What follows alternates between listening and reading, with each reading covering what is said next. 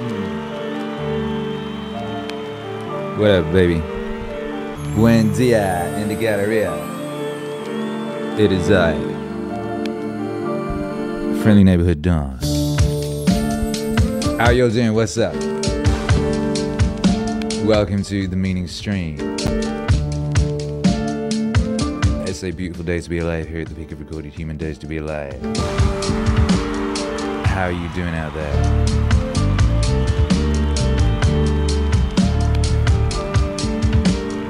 Shout out to everybody locked in live. If you're on the replay and you want to get straight to the main event, there'll be a timestamp link in the description. Today we are doing one of our patented lo-fi live scores, adding to the lo-fi library. We are taking a book, an audio book, and we're going to be providing an, a soundtrack, uh, a, a evocative and appropriate soundtrack that will enhance the work, will bring things out that perhaps had been hidden. And we'll, and we'll, you know, turn it into something somewhat different. Something maybe that you can listen to over and over again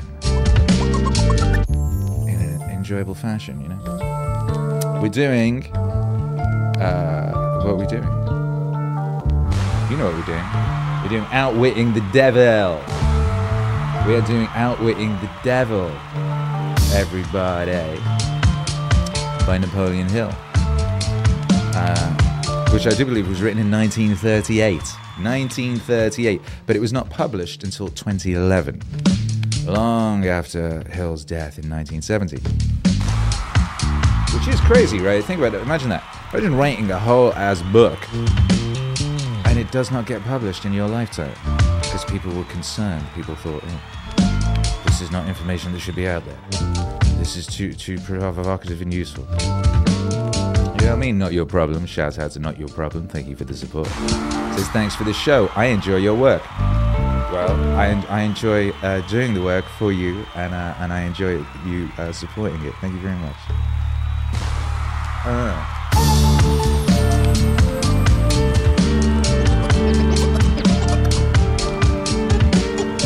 Don't know if any of you have uh, read Outwitting the Devil or listened to it before.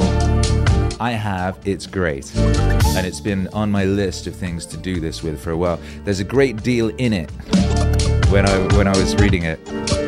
Um, lots of notes. Lots and lots and lots of notes, highlighted sections, so on and so forth. Bits that I wanted to turn into songs, put into songs, sample, quote, so on and so forth. It's one of those very densely packed things which is full of meaning wave appropriate material. And I thought hey well what what better to do than to to do one of these live lo-fi scores of the audiobook and uh, better for, it's good this is a cool thing for me to do because I get to hear things that maybe I wouldn't have heard and and get ideas and stuff of that nature. And uh, you know you get to enjoy it too. It's it's a great thing you know? Sagittarius says Napoleon Hill the OG of based Giga Chads Richard says, rainy Saturday working and listening to the show. It's nearly Christmas. If you're locked in live, if you're listening beyond space and time, it could be something else. But right now, it's it's a mere week. You know, it's a week. Sagittarius says, I'm not finished with yesterday's replay. Yo, who was here last night? Who was here last night? Was any were any of y'all here last night? Last night was crazy.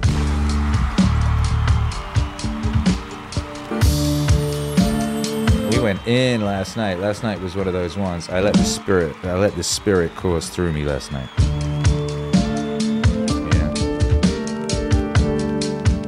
Uh, kindly uh, treat that like button. I don't know if you heard. I saw some people on X, you know, saying some people being very upset that like a satanic mural display of some kind uh, with like a effigy of Satan desecrated and someone chopped the head off of Satan. They were really upset about this. They're like, this is where we need a separation of church and state. yeah, these people are hilarious.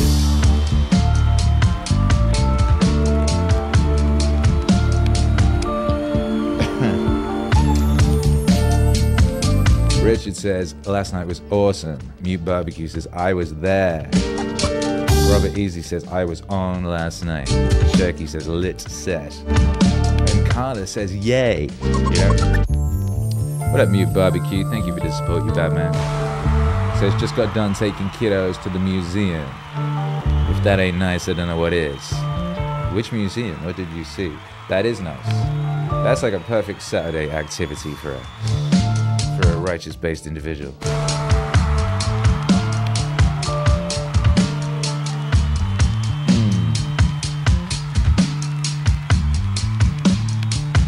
Why was I talking about that beheading?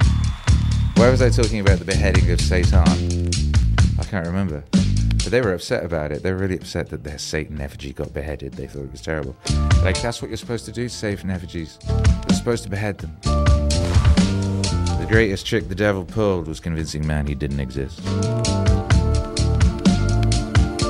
Ye gods. Uh, Mute Barbecue was at the Museum of Appalachia. I don't know what that is. That is an area of my ignorance. I've made great many areas of ignorance a great many. Anyway, we're about to go in with this thing. It's going to be beautiful. Before we do it, we need to do our ritualistic situation, uh, which is the international high five, where we have a high five that binds us together across space and time. In order to to uh, to ascertain the international uh, aspect of this, I need you to tell me where you are. Tell me where you are, and um, give me one word for how you would describe the devil. I'm in Mexico. My one word for the devil is cringe. Cringe. Yeah.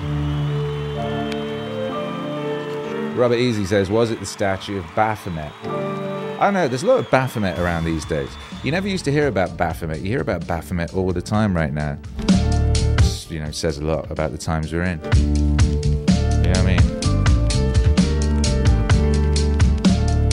Far too much about Baphomet these days. That cringe lord. Jeffrey Jellyfish is in Michigan. And uh, Rythos is sending love from South England. Shout out to the Englanders. You get to enjoy a stream because we're streaming relatively early. Hello, Meat Barbecue in the mountains, in the mountains, blessed. Uh, is in West Virginia, and, and Rythos, would, one word for the devil is unimpressive. Dan Champion, Nottingham, England, The Devil is Nya. Robert Easley, Bolingbrook, Illinois, Sinister. Well, you know what Belle and Sebastian said. If you're feeling sinister, go off and see a minister. They'll try in vain to take away the pain of being a hopeless unbeliever.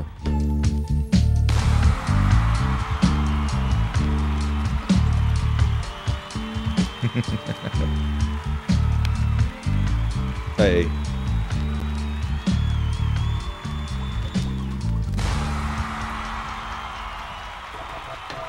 Uh, where are we at?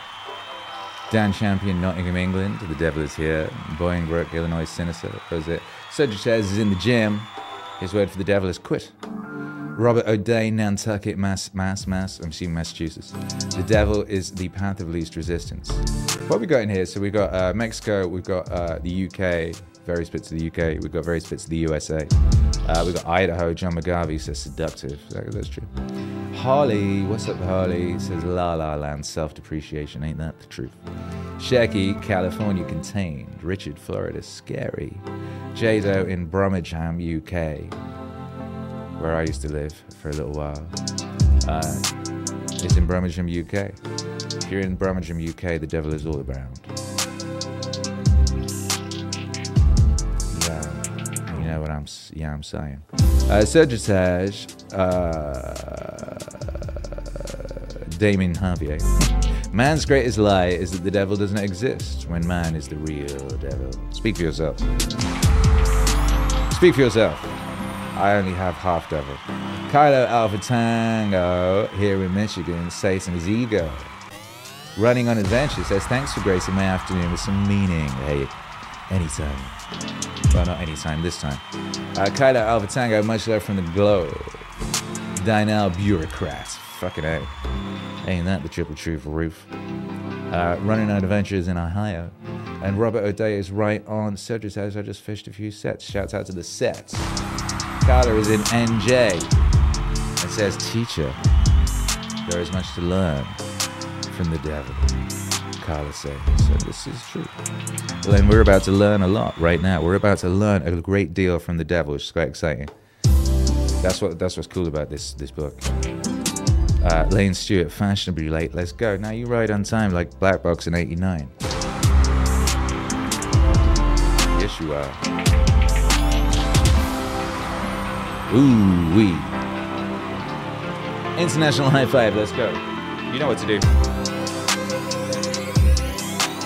Three, two, one. High five. Cinco alto. Hey, hey, hey, hey. Woo. Swag, splash, sauce, drip. Hey, all that. What the hell?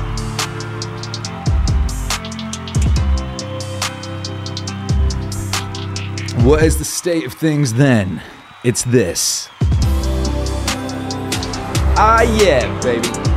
Uh, please uh, do me a favor and uh, massacre the like. You know, war on the like. That's why I was talking about chopping the head off of the uh, the Satan effigy. You need to treat that. You need to treat the like button like those guys who chop the head off the Satan effigy.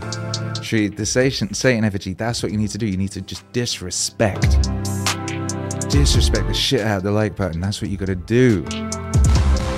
That's what it is that you need to do. Hey, look, it's my beautiful wife. Hey, beautiful wife. She got a wrench. She she armed and dangerous. Yo. Yo. Hi, baby. I think we're ready to go in. Uh, thoughts and prayers. Let's let's let's join together in prayer. Uh, let, I bless this stream. I'll turn that off. All right, yo. I bless this stream. Wow. How's about we ask God bless this stream? There you go. God, do us a favor, por favor, and bless this stream. May this stream be, uh, you know, excellent and fluid. Uh, be technicality wise, it just be beautiful. Uh, may everyone have a wonderful time. May uh, the audio sound excellent. May the internet be wonderful. Um, may may we have a delightful time here, uh, listening to uh, this useful book that will help us, uh, you know, do more useful things in this wonderful uh, world uh, that you've gifted us with. By the way, thank you very much for that. It's very cool. I personally am a big fan of being alive. Here, here is very cool. So, muchísimo gracias for that. You bad motherfucker, you. And uh, yes, please do bless this stream. We're going in.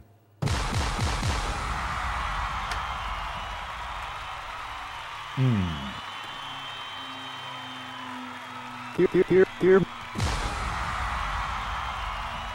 Here, here, here. Here, here, here, here, here, here. Here, here, here, here, here, here, here, here, here, here begins the interview with the devil. I have uncovered the secret code by which I can pick up your thoughts. I have come to ask you some very plain questions. I demand that you give me direct and truthful answers. Are you ready for the interview, Mr. Devil? Yes, I am. But you must address me with more respect. During this interview, you will address me as Your Majesty. By what right do you demand such royal respect? You should know I control 98% of the people of your world. Do you not think that entitles me to rate as royalty? Have you proof of your claim? Yes, plenty of it. Of what does your proof consist? Of many things. If you want answers, you will address me as Your Majesty. Some things you will understand, some you will not. In order that you may get my viewpoint, I shall describe myself and correct the false notions people have of me and my place of abode. That is a fine idea, Your Majesty. Start by telling me where you live, then describe your physical appearance. My physical appearance? Why, my dear Mr. Earthbound, I have no physical body. I would be handicapped by such an encumbrance as those in which you earthbound creatures live. I consist of negative energy, and I live in the minds of people who fear me. I also occupy one half of every atom of physical matter and every unit of mental and physical energy. Perhaps you will better understand my nature if I tell you I am the negative portion of the atom. I see what you are preparing to claim. You are laying the foundation to say that if it were not for you, there would be no world, no stars, no electrons, no atoms, no human beings, nothing. Is that correct? True. Absolutely true. Well, if you only occupy one half of energy and matter, who occupies the other half? The other half is occupied by my opposition. Opposition? What do you mean? The opposition is what you earthbound call God. So you have the universe divided up with God. Is that your claim? Not my claim, but the actual fact. Before this interview is finished, you will understand why my claim is true. You will also understand why it has to be true, or there could be no world such as yours, no earthbound creatures such as you. I am no beast with a forked tongue and a spiked tail. But you do control the minds of 98 out of every 100 people. You said so yourself. Who causes all the misery in this 98% devil-controlled world if you do not? I have not said that I do not cause all the misery of the world. On the other hand, I boast of it. It is my business to represent the negative side of everything, including the thoughts of you earthbound people. How else could I control people? My opposition controls positive thought. I control negative thought. How do you gain control of the minds of people? Oh, that is easy. I merely move in and occupy the unused space of the human brain. I sow the seeds of negative thought in the minds of people so I can occupy and control the space. You must have many tricks and devices by which you gain and hold control of the human mind. To be sure, I employ tricks and devices to control human thought. My devices are clever ones, too. Go ahead and describe your clever tricks, your majesty. One of my cleverest devices for mind control is fear. I plant the seed of fear in the minds of people, and as these seeds germinate and grow, through use, I control the space they occupy. The six most effective fears are the fear of poverty, criticism, ill health, loss of love, old age, and death. Which of these six fears serves you most often, your majesty? The first and the last, poverty and death. At one time or another during life, I tighten my grip on all people through one or both of these. I plant these fears in the minds of people so deftly that they believe them to be their own creation. I accomplish this end by making people believe I am standing just beyond the entrance gate of the next life, waiting to claim them after death for eternal punishment. Of course, I cannot punish anyone, except in that person's own mind, through some form of fear. But fear of the thing which does not exist is just as useful to me as fear of that which does exist. All forms of fear extend the space I occupy in the human mind. Your majesty, will you explain how you gained this control over human beings? The story is too long to be told in a few words. It began over a million years ago when the first man began to think. Up to that time, I had control over all mankind, but enemies of mine discovered the power of positive thought, placed it in the minds of men, and then began a battle on my part to remain in control. So far, I have done quite well by myself, having lost only 2% of the people to the opposition. I take it from your answer that men who think are your enemies. Is that right? It is not right, but it is correct. Tell me something more about the world in which you live. I live wherever I choose. Time and space do not exist for me. I am a force best described to you as energy. My favorite physical dwelling place, as I have told you, is in the minds of the earthbound. I control a part of the brain space of every human being. The amount of space I occupy in each individual's mind depends upon how little and what sort of thinking that person does. As I have told you, I cannot entirely control any person who thinks. You speak of your opposition. Just what do you mean by that? My opponent controls all the positive forces of the world, such as love, faith, hope, and optimism. My opponent also controls the positive factors of all natural law throughout the universe, the forces which keep the Earth and the planets and all the stars balanced in their courses. But these forces are meek in comparison with those which operate in the human mind under my control. You see, I do not seek to control stars and planets. I prefer the control of human minds. Where did you acquire your power? And by what means do you add to it? I add to my power by appropriating the mind power of the earthbound as they come through the gate at the time of death. 98 out of every 100 who come back to my plane from the earth plane are taken over by me, and their mind power is added to my being. I get all who come over with any form of fear. You see, I am constantly at work, preparing the minds of people before death, so I can appropriate them when they come back to my plane. Will you tell me how you go about your job of preparing human minds so you can control them? I have countless ways of gaining control of human minds while they are still on the earth plane. My greatest weapon is poverty. I deliberately discourage people from accumulating material wealth because poverty discourages men from thinking and makes them easy prey for me. My next best friend is ill health. An unhealthy body discourages thinking.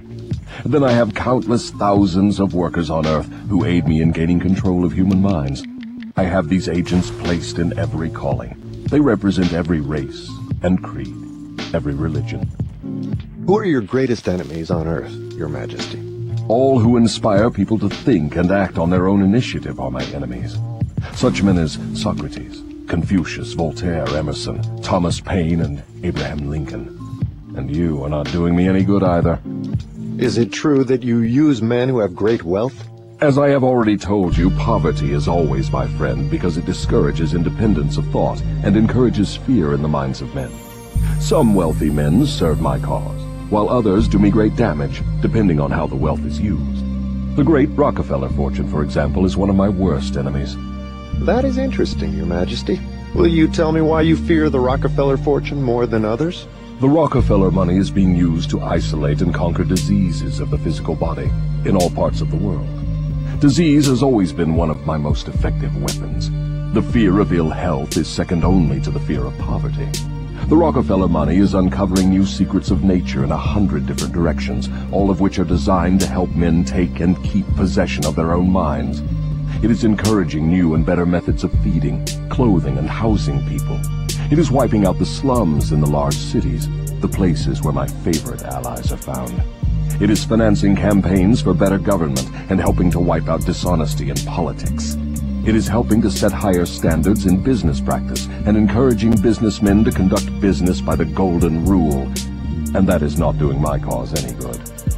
What about these boys and girls who are said to be on the road to hell? Are you in control of them? Well, I can answer that question only with yes and no. I have corrupted the minds of the young by teaching them to drink and smoke. But they have me baffled through their tendency to think for themselves. You say you have corrupted the minds of the young people with liquor and cigarettes. I can understand how liquor might destroy the power of independent thought, but do not see what cigarettes have to do with helping your cause. You may not know it, but cigarettes break down the power of persistence. They destroy the power of endurance. They destroy the ability to concentrate. They deaden and undermine the imaginative faculty, and help in other ways to keep people from using their minds most effectively. Do you know I have millions of people, young and old of both sexes, who smoke two packages of cigarettes a day? That means I have millions of people who are gradually destroying their power of resistance. One day I shall add to their habit of cigarette smoking other thought-destroying habits, until I shall have gained control of their minds. Habits come in pairs, triplets, and quadruplets. Any habit which weakens one's willpower invites a flock of its relatives to move in and take possession of the mind. The cigarette habit not only lowers the power of resistance and discourages persistence, but it invites looseness in other human relationships. I never thought that cigarettes were a tool of destruction, Your Majesty, but your explanation throws a different light on the subject. How many converts to the habit do you now claim? I am proud of my record. Millions are now victims, and the number is increasing daily. Soon I shall have most of the world indulging in the habit. In thousands of families, I now have followers of the habit, including every member of the family. Very young boys and girls are beginning to take up the habit. They are learning how to smoke by observing their parents and older brothers and sisters. Which do you consider to be your greater tool for gaining control of human minds? Cigarettes or liquor? Without hesitation, I would say cigarettes. Once I get a young person to join my two-package-a-day club, I have no trouble in inducing that person to take on the habit of liquor, overindulgence of sex, and all other related habits which destroy independence of thought and action. Your Majesty, when I began this interview, I had you all wrong. I thought you were a fraud and a fake, but I see now that you are quite real and very powerful. Your apology is accepted, but you need not have bothered. Millions of people have questioned my power, and I got most of them at the gate as they came over. I ask no person to believe in me. I prefer that people fear me. I am no beggar. I take what I want by cleverness and force. Begging people to believe is the business of my opposition, not mine. Your Majesty will please pardon my rudeness, but I would not be able to look myself in the face again if I did not tell you, here and now, that you are the damnedest fiend ever to be turned loose on innocent people. I always had the wrong conception of you. I thought you were kind enough to let people alone while they were living, that you merely tortured their souls after death. Now I learn from your own brazen confession that you destroy their right to freedom of thought and cause them to go through a living hell on earth. What do you have to say to that? I get what I want by exercising self-control. It is not so good for my own business, but I suggest you emulate me instead of criticizing me. You call yourself a thinker, and you are. Otherwise, you would never have forced this interview on me. But you will never be the sort of thinker that frightens me unless you gain and exercise greater control over your own emotions. Let us get away from personalities. I came here to learn more about you, not to discuss myself. Please go ahead and tell me of the many tricks you have devised for gaining control of the human mind. What is your most powerful weapon just now? That is a difficult question to answer. I have so many devices for entering human minds and controlling them that it is difficult to say which are the most powerful. Right at the moment, I am trying to bring about another world war.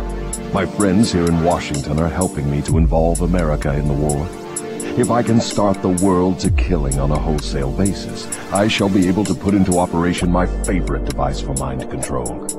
It is what you call mass fear. I used this device to bring about the other world war in 1914. I used it to bring about the economic depression in 1929. And if my opposition had not double-crossed me, I would now be in possession of every man, woman, and child in the world. You can see for yourself how near I came to world domination. The thing I have been struggling to attain for thousands of years.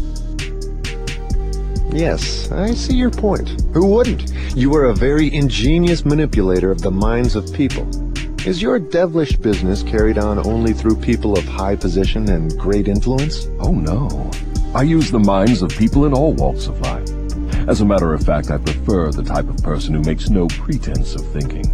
I can manipulate that sort of person without difficulty. I could not control 98% of the people of the world if all people were skilled in thinking for themselves. I'm interested in the welfare of those people whom you claim to control. Therefore, I wish you to tell me all of the tricks by which you enter and control their minds. I want a complete confession from you, so begin with your cleverest trick. This is suicide you are forcing on me, but I am helpless. So settle down and I will place in your hands the weapon by which millions of your fellow Earthbound will defend themselves against me.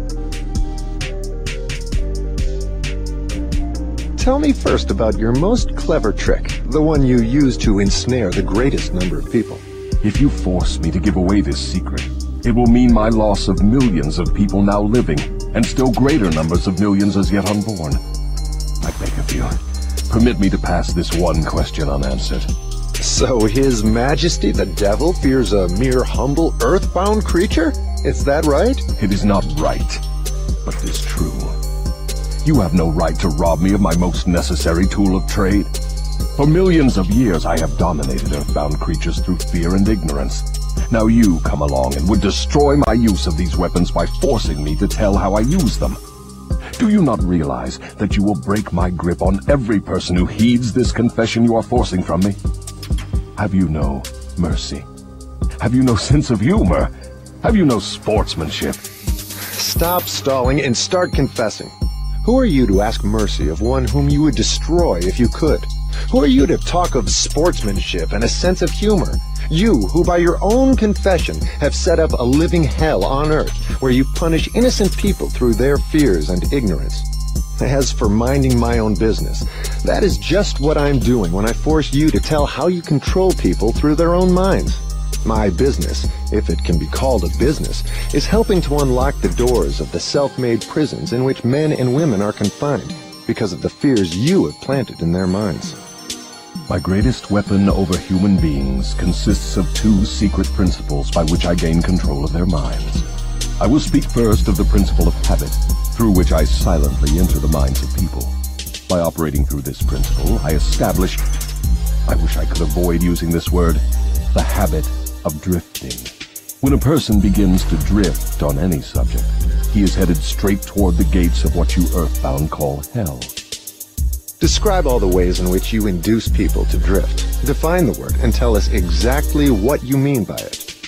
I can best define the word drift by saying that people who think for themselves never drift, while those who do little or no thinking for themselves are drifters. A drifter is one who permits himself to be influenced and controlled by circumstances outside of his own mind. He would rather let me occupy his mind and do his thinking than go to the trouble of thinking for himself. A drifter is one who accepts whatever life throws in his way without making a protest or putting up a fight. He doesn't know what he wants from life and spends all of his time getting just that. A drifter has lots of opinions, but they are not his own. Most of them are supplied by me. A drifter is one who is too lazy mentally to use his own brain. That is the reason I can take control of people's thinking and plant my own ideas in their minds. I think I understand what a drifter is. Tell me the exact habits of people by which you induce them to drift through life. Start by telling me when and how you first gained control of a person's mind. My control over the mind of a human being is obtained while the person is young. Sometimes I lay the foundation for my control of a mind before the owner of it is born, by manipulating the minds of that person's parents. Sometimes I go further back than this and prepare people for my control through what you earthbound call physical heredity. You see, therefore, I have two approaches to the mind of a person. Yes. Go on, and describe these two doors by which you enter and control the minds of human beings. As I have stated, I help to bring people into your world with weak brains by giving to them before birth as many as possible of the weaknesses of their ancestors. You call this principle physical heredity. After people are born, I make use of what you earthbound call environment as a means of controlling them. This is where the principle of habit enters. The mind is nothing more than the sum total of one's habits. One by one, I enter the mind and establish habits, which lead finally to my absolute domination of the mind. Tell me of the most common habits by which you control the minds of people. That is one of my cleverest tricks. I enter the minds of people through thoughts which they believe to be their own. Those most useful to me are fear, superstition, avarice, greed, lust, revenge, anger, vanity, and plain laziness. Through one or more of these, I can enter any mind, at any age. But I get my best results when I take charge of a mind while it is young, before its owner has learned how to close any of these nine doors. Then I can set up habits which keep the doors ajar forever. I'm catching on to your methods. Now, let us go back to the habit of drifting. Tell us all about that habit, since you say it is your cleverest trick in controlling the minds of people. As I said before, I start people drifting during their youth. I induce them to drift through school without knowing what occupation they wish to follow in life. Here I catch the majority of people. Habits are related. Drift in one direction and soon you will be drifting in all directions. I also use environmental habits to give me a definite grip on my victims.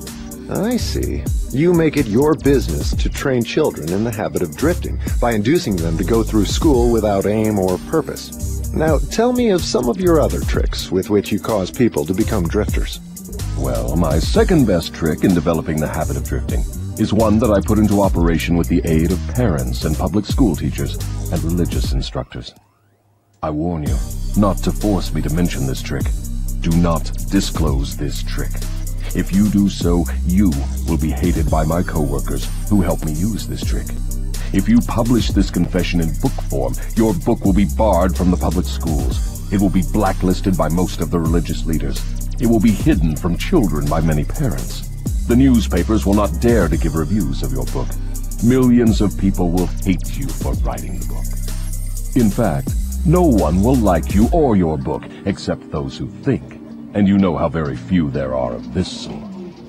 My advice to you is to let me skip the description of my second best trick. So, for my own good, you wish to withhold the description of your second best trick. No one will like my book except those who think, eh? Uh, very well, go ahead and answer. You'll regret this, Mr. Earthbound, but the joke is on you.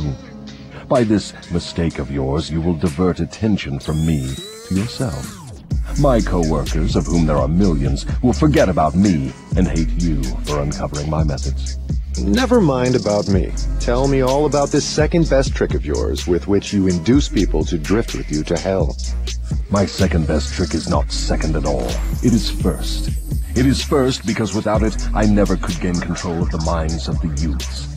Parents, school teachers, religious instructors, and many other adults unknowingly serve my purpose by helping me to destroy in children the habit of thinking for themselves. They go about their work in various ways, never suspecting what they are doing to the minds of children or the real cause of the children's mistakes. I can hardly believe you, your majesty. I've always believed that children's best friends were those closest to them, their parents, their school teachers, and their religious instructors. Where would children go for dependable guidance if not to those who have charge of them? That is where my cleverness comes in. There is the exact explanation of how I control 98% of the people of the world. I take possession of people during their youth, before they come into possession of their own minds, by using those who are in charge of them. I especially need the help of those who give children their religious instruction, because it is here that I break down independent thought and start people on the habit of drifting, by confusing their minds with unprovable ideas concerning a world of which they know nothing. It is here also that I plant in the minds of children the greatest of all fears, the fear of hell. I understand that it is easy for you to frighten children with threats of hell, but how do you continue to make them fear you and your hell after they grow up and learn to think for themselves? Children grow up, but they do not always learn to think for themselves. Once I capture the mind of a child through fear, I weaken that child's ability to reason and to think for himself, and that weakness goes with the child all through life. Is that not taking unfair advantage of a human being by contaminating his mind before he comes into full possession of it? Everything is fair that I can use to further my ends. I have no foolish limitations of right and wrong. Might is right with me. I use every known human weakness to gain and keep control of the human mind. I understand your devilish nature. Now, let us get back to further discussion of your methods of inducing people to drift to hell here on Earth. From your confession, I see that you take charge of children while their minds are young and pliable. Tell me more of how you use parents, teachers, and religious leaders to ensnare people into drifting. One of my favorite tricks is to coordinate the efforts of parents and religious instructors so they work together in helping me to destroy the children's power to think for themselves. I use many religious instructors to undermine the courage and power of independent thought of children by teaching them to fear me but I use parents to aid the religious leaders in this great work of mine. How do parents help religious leaders destroy their children's power to think for themselves? I never heard of such a monstrosity. I accomplish this through a very clever trick. I cause the parents to teach their children to believe as the parents do in connection with religion, politics, marriage, and other important subjects. In this way, as you can see, when I gain control of the mind of a person, I can easily perpetuate the control by causing that person to help me fasten it upon the minds of his offspring. In what other ways do you use parents to convert children into drifters? I cause children to become drifters by following the example of their parents, most of whom I have already taken over and bound eternally to my cause. In some parts of the world, I gain mastery over children's minds and subdue their willpower in exactly the same way that men break and subdue animals of lower intelligence. It makes no difference to me how a child's will is subdued, as long as it fears something. I will enter its mind through that fear and limit the child's power to think independently. It seems that you go out of your way to keep people from thinking. Yes, accurate thought is death to me. I cannot exist in the minds of those who think accurately. I do not mind people thinking, as long as they think in terms of fear, discouragement, hopelessness, and destructiveness. When they begin to think in constructive terms of faith, courage, hope, and definiteness of purpose, they immediately become allies of my opposition and are therefore lost to me. I'm beginning to understand how you gain control of the minds of children through the help of their parents and religious instructors, but I do not see how the school teachers help you in this damnable work. School teachers help me gain control of the minds of children, not so much by what they teach the children, as because of what they do not teach them. The entire public school system is so administered that it helps my cause by teaching children almost everything except how to use their own minds and think independently. I live in fear that someday some courageous person will reverse the present system of school teaching and deal my cause a death blow by allowing the students to become the instructors, using those who now serve as teachers only as guides to help the children establish ways and means of developing their own minds from within. When that time comes, the school teachers will no longer belong to my staff. I was under the impression that the purpose of all schooling was to help children to think. That may be the purpose of schooling, but the system in most of the schools of the world does not carry out the purpose. School children are taught not to develop and use their own minds, but to adopt and use the thoughts of others. This sort of schooling destroys the capacity for independent thought, except in a few rare cases where the children rely so definitely upon their own willpower that they refuse to allow others to do their thinking. Accurate thought is the business of my opposition, not mine. What relationship, if any, has your opposition with the homes, the churches, and the schools? Your reply to this question should be interesting. Here is where I make use of some more of my clever tricks. I cause it to appear that everything done by the parents, the school teachers, and the religious instructors is being done by my opposition. This diverts attention from me, while I manipulate the minds of the young when religious instructors try to teach children the virtues of my opposition, they generally do so by frightening them with my name. That is all I ask of them. I kindle the flame of fear into proportions which destroy the child's power to think accurately. In the public schools, the teachers further my cause by keeping the children so busy cramming non-essential information into their minds, they have no opportunity to think accurately or to analyze correctly the things their instructors teach them. Do you claim for your cause all those who are bound by the habit of drifting? No. Drifting is only one of my tricks through which I take over the power of independent thought. Before a drifter becomes my permanent property, I must lead him on and ensnare him with another trick. I will tell you about this other trick after I finish describing my methods of converting people into drifters. Do you mean you have a method by which you can cause people to drift so far away from self-determination that they can never save themselves? Yes, a definite method, and it is so effective it never fails. Do I understand you to claim your method is so powerful your opposition cannot reclaim those whom you have permanently ensnared through drifting? I claim just that. Do you think I would control so many people if my opposition could prevent me? Nothing can stop me from controlling people except people themselves. Nothing can stop me except the power of accurate thought. People who think accurately do not drift on any subject. They recognize the power of their own minds. Moreover, they take over that power and yield it to no person or influence. Go ahead and tell me more of the methods by which you cause people to drift to hell with you. I cause people to drift on every subject through which I can control independent thought and action. Take the subject of health, for example. I cause most people to eat too much food, and the wrong sort of food. This leads to indigestion and destroys the power of accurate thought. If the public schools and the churches taught children more about proper eating, they would do my cause irreparable damage. Marriage. I cause men and women to drift into marriage without plan or purpose designed to convert the relationship into harmony. Here is one of my most effective methods of converting people into the habit of drifting. I cause married people to bicker and nag one another over money matters. I cause them to quarrel over the bringing up of their children. I engage them in unpleasant controversies over their intimate relationships and in disagreements over friends and social activities. I keep them so busy finding fault with one another that they never have time to do anything else long enough to break the habit of drifting. Occupation. I teach people to become drifters by causing them to drift out of school into the first job they can find, with no definite aim or purpose except to make a living.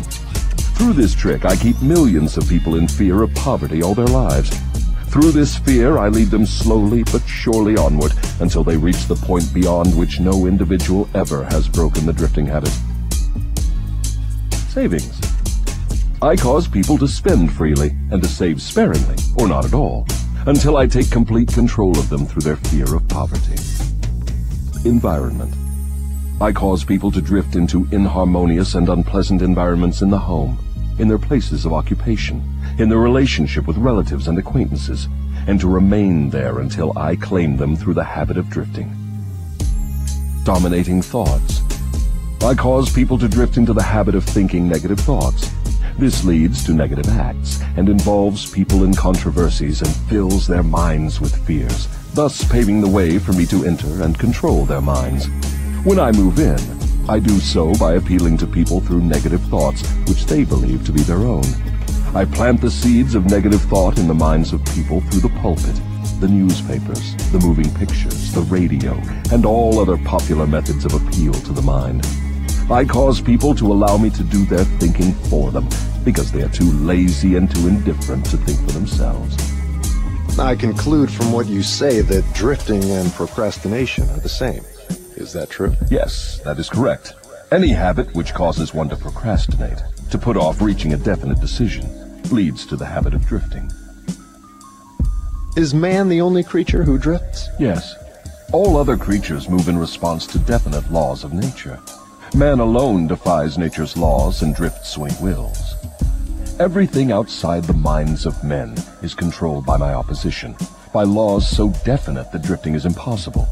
I control the minds of men solely because of their habit of drifting, which is only another way of saying that I control the minds of men only because they neglect or refuse to control and use their own minds.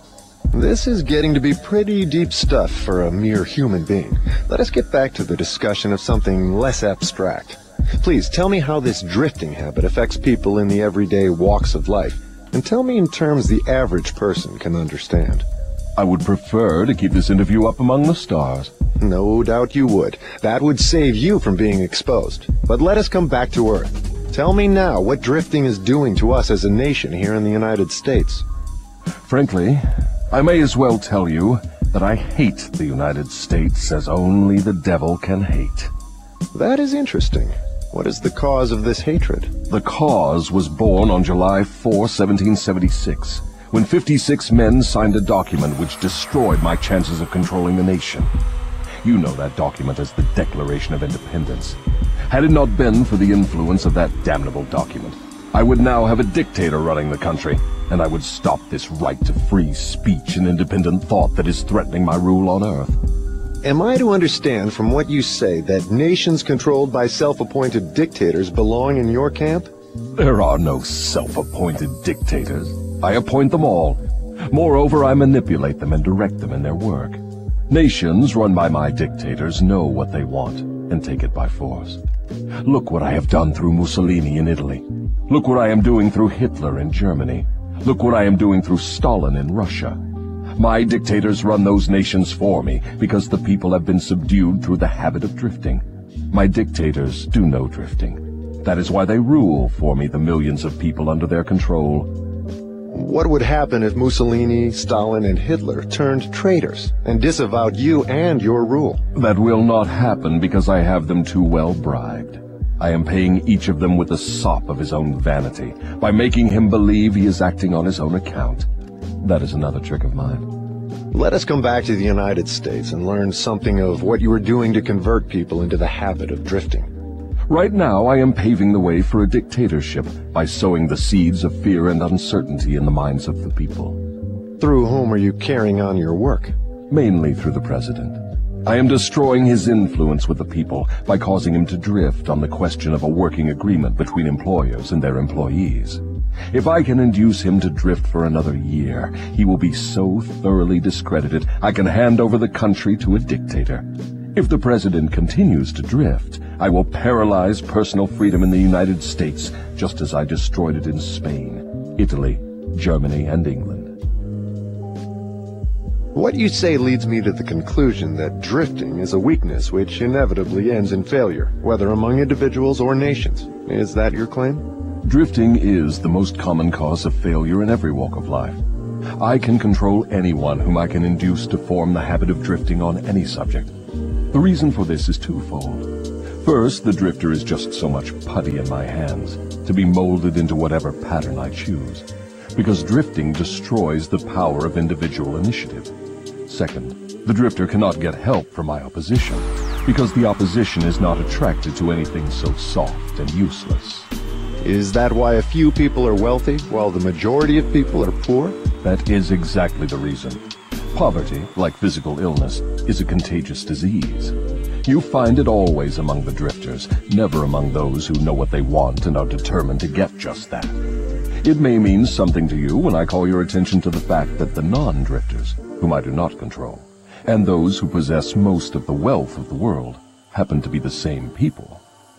I have always understood that money was the root of all evil, that the poor and the meek would inherit heaven, while the wealthy would pass into your hands. What have you to say of that claim? Men who know how to get the material things of life generally know how to keep out of the hands of the devil as well. The ability to acquire things is contagious, drifters acquire nothing except that which no one else wants. If more people had definite aims and stronger desires for material and spiritual riches, I would have fewer victims.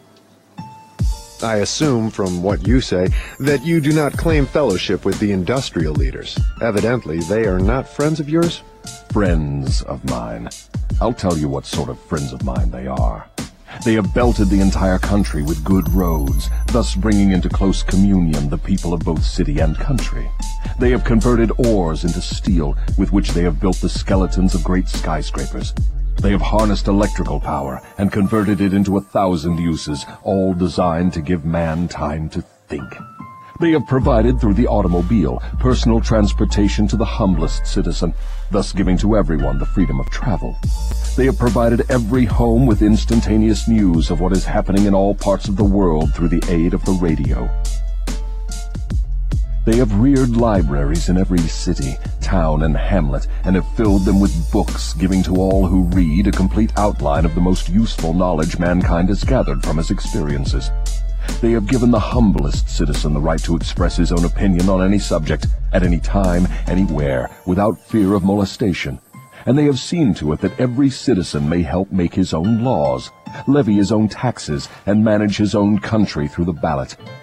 These are but some of the things the industrial leaders have done to give every citizen the privilege of becoming a non-drifter. Do you think these men have helped my cause? Who are some of the present-day non-drifters over whom you have no control? I have control over no non-drifter, present or past. I control the weak, not those who think for themselves.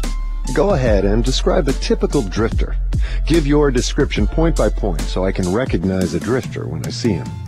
The first thing you will notice about a drifter is his total lack of a major purpose in life. He will be conspicuous by his lack of self-confidence, he will never accomplish anything requiring thought and effort. He spends all he earns and more, too, if he can get credit.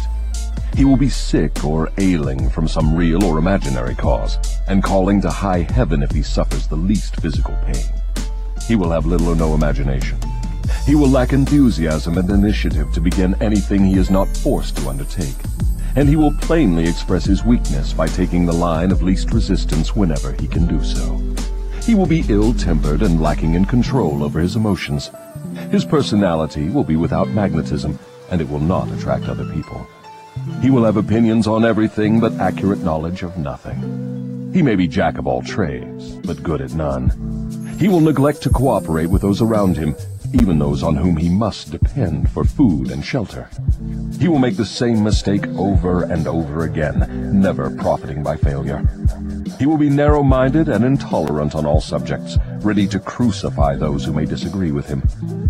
He will expect everything of others, but be willing to give little or nothing in return. He may begin many things, but he will complete nothing. He will be loud in his condemnation of his government, but he will never tell you definitely how it can be improved.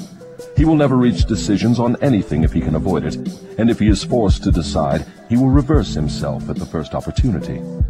He will eat too much and exercise too little. He will take a drink of liquor if someone else will pay for it. He will gamble if he can do it on the cuff. He will criticize others who are succeeding in their chosen calling. In brief, the drifter will work harder to get out of thinking than most others work in earning a good living. He will tell a lie rather than admit his ignorance on any subject. If he works for others, he will criticize them to their backs and flatter them to their faces. You have given me a graphic description of the drifter. Please now describe the non-drifter so that I may recognize him on sight. The first sign of a non-drifter is this. He is always engaged in doing something definite, through some well-organized plan which is definite.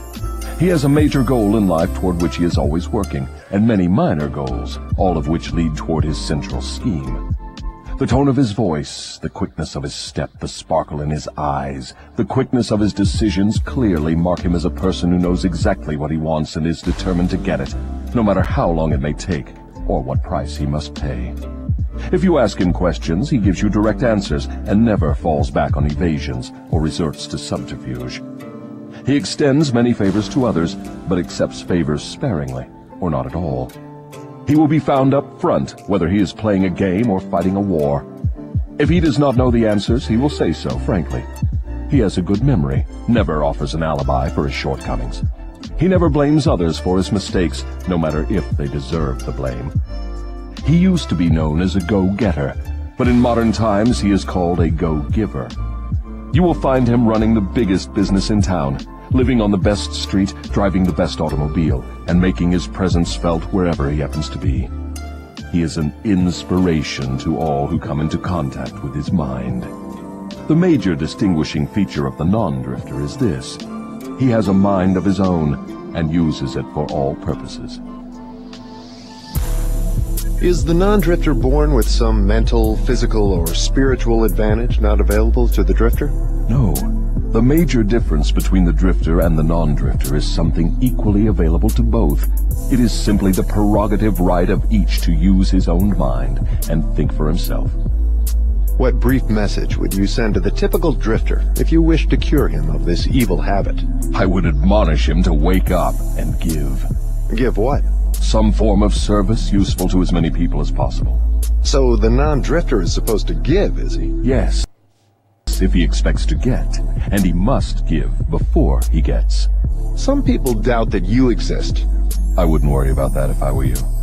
Those who are ready to be converted from the habit of drifting will recognize the authenticity of this interview by its soundness of counsel. The others are not worth the trouble it would take to convert them. Why do you not try to stop me from publishing this confession I'm wringing from you?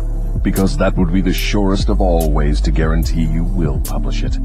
I have a better plan than trying to suppress publication of my confession. I will urge you to go ahead with the publication, then sit back and watch you suffer when some of my faithful drifters begin to make things hot for you. I will not need to deny your story. My followers will do that for me. See if they don't. If this confession of yours stopped right here, your statement would be sound. But fortunately for millions of your victims who will gain their release because of your confession, this interview will continue until you have supplied me with the weapon by which you will eventually be restrained from domination of people through their fears and superstitions. Remember, Your Majesty, your confession has just begun. After I wring from you a description of the methods by which you control people, I will force you also to give the formula by which your control can be broken at will. It is true I shall not remain here long enough to defeat you, but the published word I leave behind me will be deathless because it will consist of truth. You fear the opposition of no individual because you know it will be short, but you do fear truth. You fear truth and nothing else, for the reason it is slowly but definitely giving human beings freedom from all manner of fear. Without the weapon of fear, you would be helpless and entirely unable to control any human being. Is that true or false? I have no alternative but to admit that what you say is true. Now that we understand each other, let us go ahead with your confession. But before we continue, I may as well take time out to do a little boasting on my own account, now that you have had your fling at it. I will confine myself to one question, the answer to which will give me all the satisfaction I want. Is it not true that you control only the minds of those who have allowed the drifting habit to be fixed upon them? Yes, that is true. I have already admitted this truth in a dozen or more different ways. Why do you tantalize me by repeating the question? There is power in repetition. I'm forcing you to repeat the highlights of your confession in as many different ways as possible so your victims may check this interview and determine its soundness by their own experiences with you. That is one of my little tricks. Do you approve of my method? You couldn't be setting a trap for me for the purpose of doing some more boasting, could you? I am asking the questions and you are doing the answering. Go ahead now and confess why you are powerless to stop me from forcing this confession from you. I want your confession for aid and comfort to victims of yours whom I intend to release from your control the moment they read your confession. I am powerless to influence or control you, because you have found the secret approach to my kingdom. You know that I exist only in the minds of people who have fears. You know that I control only the drifters who neglect to use their own minds. You know that my hell is here on earth, and not in the world that comes after death. And you know also that drifters supply all the fire I use in my hell. You know that I am a principle or form of energy which expresses the negative side of matter and energy, and that I am not a person with a forked tongue and a spiked tail. You have become my master because you have mastered all your fears. Lastly, you know that you can release all of my earthbound victims whom you contact, and this definite knowledge is the blow with which you will deal me the greatest damage. I cannot control you because you have discovered your own mind and you have taken charge of it. There now, Mr. Earthbound, that confession should feed your vanity to the bursting point. That last dart was unnecessary. Knowledge of the sort I've used to master you does not contaminate itself with vulgar indulgence and vanity. Truth is the one and only thing in the world that can stand ridicule. Now let us continue with your confession. What is wrong with the principle of flattery? You use it, do you not? Do I use it? Man alive, flattery is one of my most useful weapons. With this deadly instrument I slay the big ones and the little ones. Your admission interests me. Go ahead now and tell me how you make use of flattery. I make use of it in so many ways it is difficult to know where to begin. I warn you, before I answer in detail, that publishing my answers will bring down an avalanche of ridicule on your head for bringing up the question. I'll take the responsibility. Proceed. Well, I may as well here admit that you have stumbled onto the major secret of how I convert people to the habit of drifting. That is a startling admission. Go ahead with your confession and stick strictly to this subject of flattery. No more side remarks and no more facetiousness for the present. Tell me all about your use of flattery in gaining control over people. Flattery is a bait of incomparable value to all who wish to gain control over others. It has powerful pulling qualities because it operates through two of the most common human weaknesses, vanity and egotism. There is a certain amount of vanity and egotism in everyone.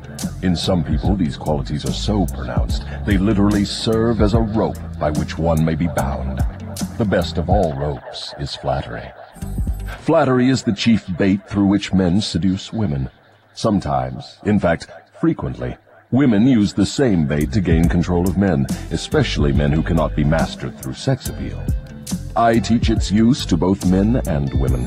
Flattery is the chief bait with which my agents weave their way into the confidence of people from whom they procure information needed to carry on warfare. Wherever anyone stops to feed his vanity on flattery, I move in and begin to build another drifter. Non-drifters are not easily flattered. I inspire people to use flattery in every human relationship where its use is possible, because those who are influenced by it become easy victims of the drifting habit. Can you control anyone who is amenable to flattery? Very easily. As I have already told you, flattery is of major importance in alluring people into the habit of drifting.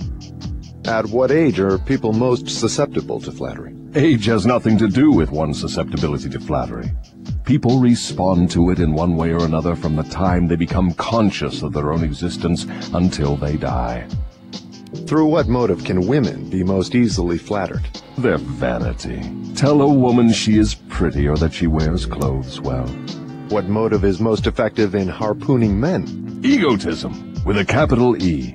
Tell a man he has a strong Herculean body or that he is a great business tycoon, and he will purr like a cat and smile like an opossum. After that, you know what happens. Are all men like that? Oh no. Two out of every hundred have their egotism so thoroughly under control that even an expert flatterer couldn't get under their skins with a double-edged butcher knife. How does a cunning woman apply her art of flattery in attracting men? Great heavens, man, do I have to draw a picture of her method for you? Have you no imagination? Oh yes, I have imagination enough, your majesty. But I'm thinking of the poor dupes of the world who need to understand the exact technique with which they may be flattered into the habit of drifting. Go on and tell us how a woman can harpoon rich and presumably smart men. This is a devilish trick to play on women. But since you demand the information, I am helpless to withhold it. Women influence men through a technique consisting first of ability to inject soft, cooing baby tones into their voices, and second, by closing their eyes into a half-closed position which registers hypnotism in connection with the flattery of men. Is that all there is to the business of flattery? No, that is only the technique. Then comes the motive a woman uses as a lure. The type of woman you perhaps have in mind never sells a man herself or anything she can give him. Instead, she sells him his own egotism. Is that all that women use when they wish to flatter men? That is the most effective thing they use. It works when sex appeal fails. So, I am to believe that big, strong, smart men can be wound up and manipulated through flattery just as if they were so much putty? Is that possible? Is it possible? It is happening every minute of the day. Moreover, unless they are non-drifters, the bigger they come, the harder they fall when the expert flatterer moves in on them. And tell me of some of your other tricks with which you cause people to drift in life. One of my most effective devices is failure. The majority of people begin to drift as soon as they meet with opposition, and not one out of 10,000 will keep on trying after failing two or three times. So it is your business to induce people to fail whenever you can. Is that correct? You have it right. Failure breaks down one's morale, destroys self-confidence, subdues enthusiasm, dulls imagination, and drives away definiteness of purpose. Without these qualities, no one can permanently succeed in any undertaking. The world has produced thousands of inventors with abilities superior to that of the late Thomas A. Edison. But these men have never been heard of, while the name of Edison will go marching on, because Edison converted failure into a stepping stone to achievement, while the others used it as an alibi for not producing results. Is the capacity to surmount failure without being discouraged one of Henry Ford's chief assets? Yes, and this same quality is the chief asset of every man who attains outstanding success in any calling. That statement covers lots of territory, Your Majesty. Do you not wish to modify it or tone it down a bit for the sake of accuracy? No modification is necessary, because the claim is none too broad. Search accurately into the lives of men and women who achieve enduring success, and you will find without exception that their success has been in exact proportion to the extent that they surmounted failure. The life of every successful person loudly acclaims that which every true philosopher knows. Every failure brings with it the seed of an equivalent success. But the seed will not germinate and grow under the influence of a drifter. It springs to life only when it is in the hands of one who recognizes that most failures are only temporary defeat, and who never, under any circumstances, accepts defeat as an excuse for drifting. If I understand you correctly, you claim there is virtue in failure. That does not seem reasonable. Why do you try to induce people to fail if there is virtue in failure? There is no inconsistency in my claims. The appearance of inconsistency is due to your lack of understanding. Failure is a virtue only when it does not lead one to quit trying and begin drifting. I induce as many people as I can to fail as often as possible, for the reason that not one out of 10,000 will keep on trying after failing two or three times. I am not concerned about the few who convert failures into stepping stones, because they belong to my opposition anyway. They are the non-drifters, and therefore they are beyond my reach. Your explanation clears up the matter.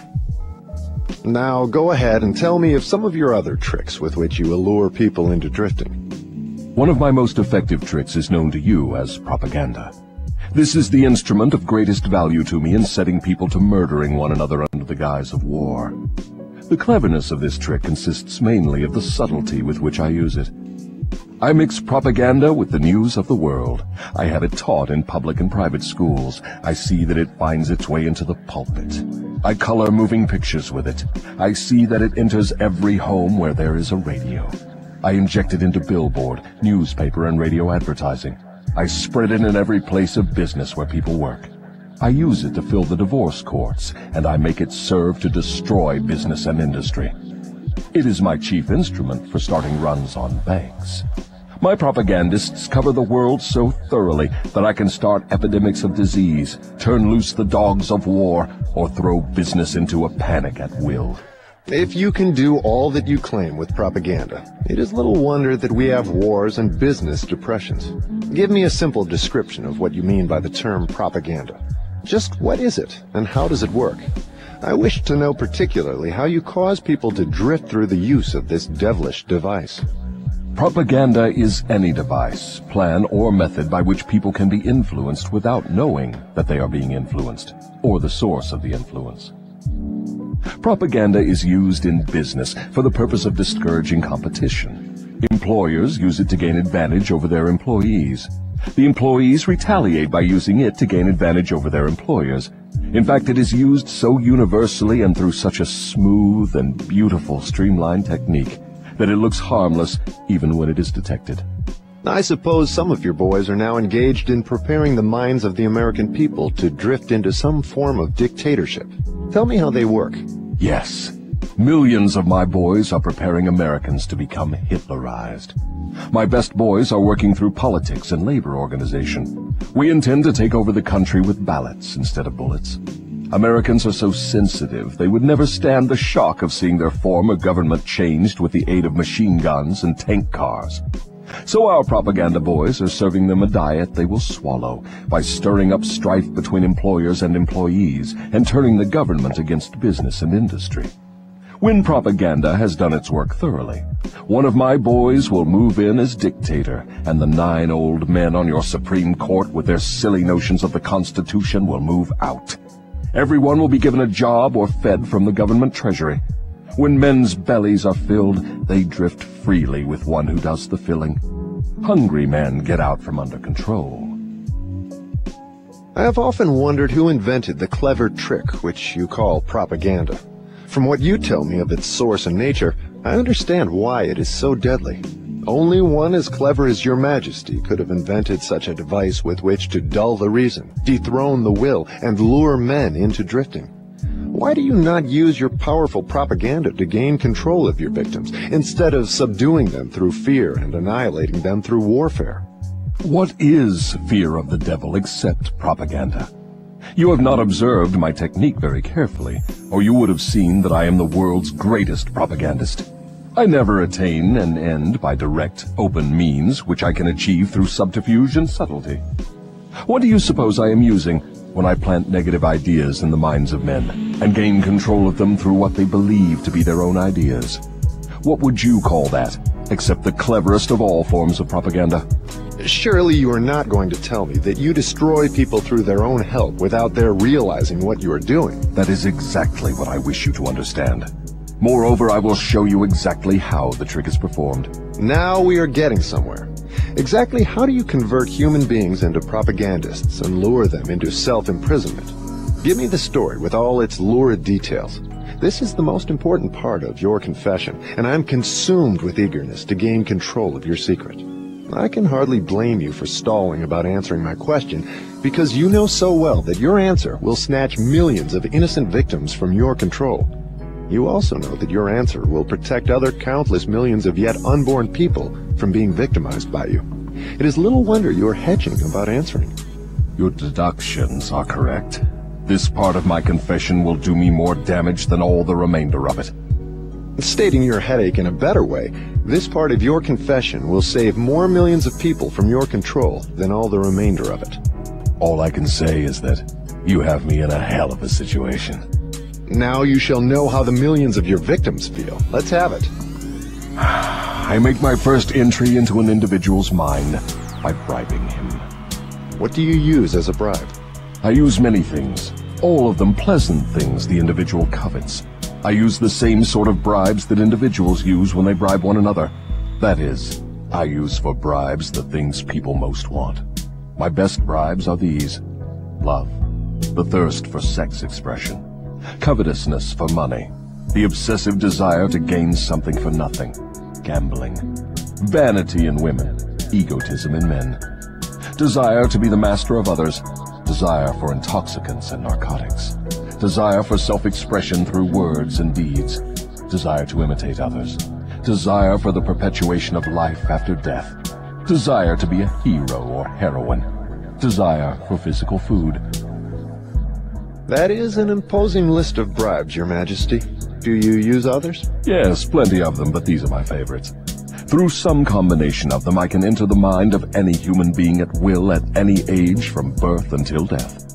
You mean that these bribes are the keys with which you can silently unlock the door to any mind you choose? That is exactly what I mean, and I can do it too.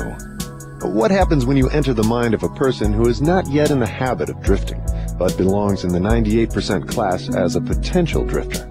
I go to work immediately to occupy as much of that person's mind as I can master. If the individual's greatest weakness is the desire for money, I begin to dangle coins before him, figuratively speaking. I intensify his desire and induce him to go after money. Then when he gets near it, I snatch it away from him. This is an old trick of mine. After the trick has been repeated a few times, the poor fellow gives in and quits. Then I take over a little more space in his mind and fill it with the fear of poverty. That is one of my best mind fillers. Yes, I admit your method is very clever, but what happens if the victim fools you and gets his hands on a lot of money? You don't fill his mind with the fear of poverty then, do you? No, I don't. I take over the space by filling it with something which serves my purpose just as well. If the victim converts his desire for money into large sums, I start overfeeding him with the things he can buy with it. For example, I cause him to stuff himself with rich foods. This slows down his thinking capacity, endangers his heart, and starts him on the road to drifting. Then I pester him with intestinal poisoning through the surplus food he eats. That also slows down his thinking and gives him a nasty disposition. What if the victim is not a glutton? What other follies can you induce him to pick up that lead to drifting?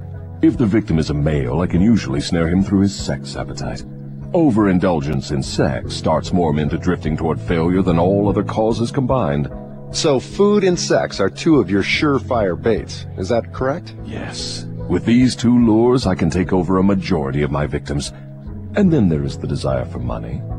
I'm beginning to think that wealth is more dangerous than poverty, if your story is to be believed. That altogether depends on who has the wealth and how it was acquired. What has the manner in which money is acquired to do with its being a blessing or a curse? Everything. If you don't believe me, take a look at those who acquire a large amount of money quickly, without time to get wisdom along with it, and observe how they use it. Why do you suppose rich men's sons seldom equal the achievements of their fathers? I'll tell you why. It is because they have been deprived of the self-discipline which comes from being forced to work. Look into the records of moving picture stars or athletes who suddenly find themselves in possession of big money and hero worship and praise from the public. Observe how quickly I move in and take them over in many cases, mainly through sex, gambling, food, and liquor. With these, I catch and control the biggest and the best of people as soon as they get their hands on big money. What about those who acquire money slowly, by rendering some form of useful service? Are they easily snared too? Oh, I get them all right, but I generally have to change my bait. Some of them want one thing and others want something else. Where my purpose is best served, I see to it that they get what they want most, but I manage to wrap in the package something they don't want. The thing I give them is the definite thing that makes them drifters. Do you see how I work? And very clever work it is. You lure people on through their natural desires, but you slip your deadly poison into the object of those desires wherever you can. Now you are catching on. You see, I play both ends against the middle, so to speak. From all you say, I infer that you cannot induce a non-drifter to help you gain control of his mind by baiting him with your bribes. Is that correct? That is exactly correct. I can, and I do, interest non-drifters in my bribes, because I use for the purpose of bribery the things all people naturally desire. But the non-drifter resembles a fish that steals the bait from your hook, but refuses to take the hook. The non-drifter takes from life whatever he wants, but he takes it on his own terms. The drifter takes whatever he can get, but he takes what he gets on my terms. Stating the matter in another way, the non-drifter borrows money from a legitimate banker if he wants it, and pays a legitimate rate of interest. The drifter goes to the pawn shop, hawks his watch, and pays a suicidal rate of interest for his loan. So I draw from your claims the conclusion that your hand is mixed up somehow in all of people's troubles and miseries, even though your presence may not be visible. My unwilling workers are often my best workers. You see, my unwilling workers are those whom I cannot control with some combination of bribes. People whom I have to master by fear or through some form of misfortune. They do not wish to serve me, but they cannot avoid it because they are eternally bound to me by the habit of drifting. Now I am beginning to better understand your technique. You bribe your victims through their natural desires and lead them astray while you induce them to become drifters if they respond to your lure. If they refuse to respond, you plant the seed of fear in their minds or trap them through some form of misfortune and hogtie them while they are down. Is that your method? That is exactly the way I work. Clever, don't you think? Which do you prefer to serve as your propagandists, the young or the old? The young, of course. They can be influenced by most bribes more easily than people of mature judgment. Moreover, they have longer to remain in my service. Your Majesty has given me a clear description of drifting. Tell me what must be done to ensure against the habit of drifting. I want a complete formula that anyone can use. Protection against drifting lies within easy reach of every human being who has a normal body and a sound mind. The self-defense can be applied through these simple methods. 1. Do your own thinking on all occasions. The fact that human beings are given complete control over nothing save the power to think their own thoughts is laden with significance. 2. Decide definitely what you want from life, then create a plan for attaining it and be willing to sacrifice everything else if necessary, rather than accept permanent defeat. 3. Analyze temporary defeat, no matter of what nature or cause, and extract from it the seed of an equivalent advantage. 4. Be willing to render useful service equivalent to the value of all material things you demand of life, and render the service first. 5. Recognize that your brain is a receiving set that can be attuned to receive communications from the universal storehouse of infinite intelligence to help you transmute your desires into their physical equivalent. 6. Recognize that your greatest asset is time, the only thing except the power of thought which you own outright, and the one thing which can be shaped into whatever material things you want. Budget your time so none of it is wasted. 7. Recognize the truth that fear generally is a filler with which the devil occupies the unused portion of your mind. That it is only a state of mind which you can control by filling the space it occupies with faith in your ability to make life provide you with whatever you demand of it. 8. When you pray, do not beg. Demand what you want and insist upon getting exactly that with no substitutes. 9. Recognize that life is a cruel taskmaster, and that either you master it or it masters you. There is no halfway or compromising point. Never accept from life anything you do not want. If that which you do not want is temporarily forced upon you, you can refuse in your own mind to accept it, and it will make way for the thing you do want. 10. Lastly, remember that your dominating thoughts attract, through a definite law of nature, by the shortest and most convenient route, their physical counterpart. Be careful what thoughts you dwell upon. That list looks imposing. Give me a simple formula, combining all the 10 points. If you had to combine all 10 in one, what would it be? Be definite in everything you do and never leave unfinished thoughts in the mind. Form the habit of reaching definite decisions on all subjects. Can the habit of drifting be broken, or does it become permanent once it has been formed? The habit can be broken if the victim has enough willpower, providing it is done in time. There is a point beyond which the habit can never be broken. Beyond that point, the victim is mine. He resembles a fly that has been caught in a spider's web. He may struggle, but he cannot get out. Each move he makes entangles him more securely. The web in which I entangle my victims permanently is a law of nature not yet isolated by or understood by men of science.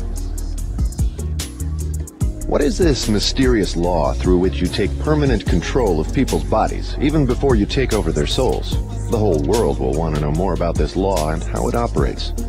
It will be hard to describe the law so you will understand it, but you may call it hypnotic rhythm. It is the same law through which people can be hypnotized. So you have the power to use the laws of nature as a web in which you bind your victims in eternal control. Is that your claim? That is not only my claim, it is the truth. I take over their minds and bodies even before they die whenever I can lure them or frighten them into hypnotic rhythm. What is hypnotic rhythm? How do you use it to gain permanent mastery over human beings?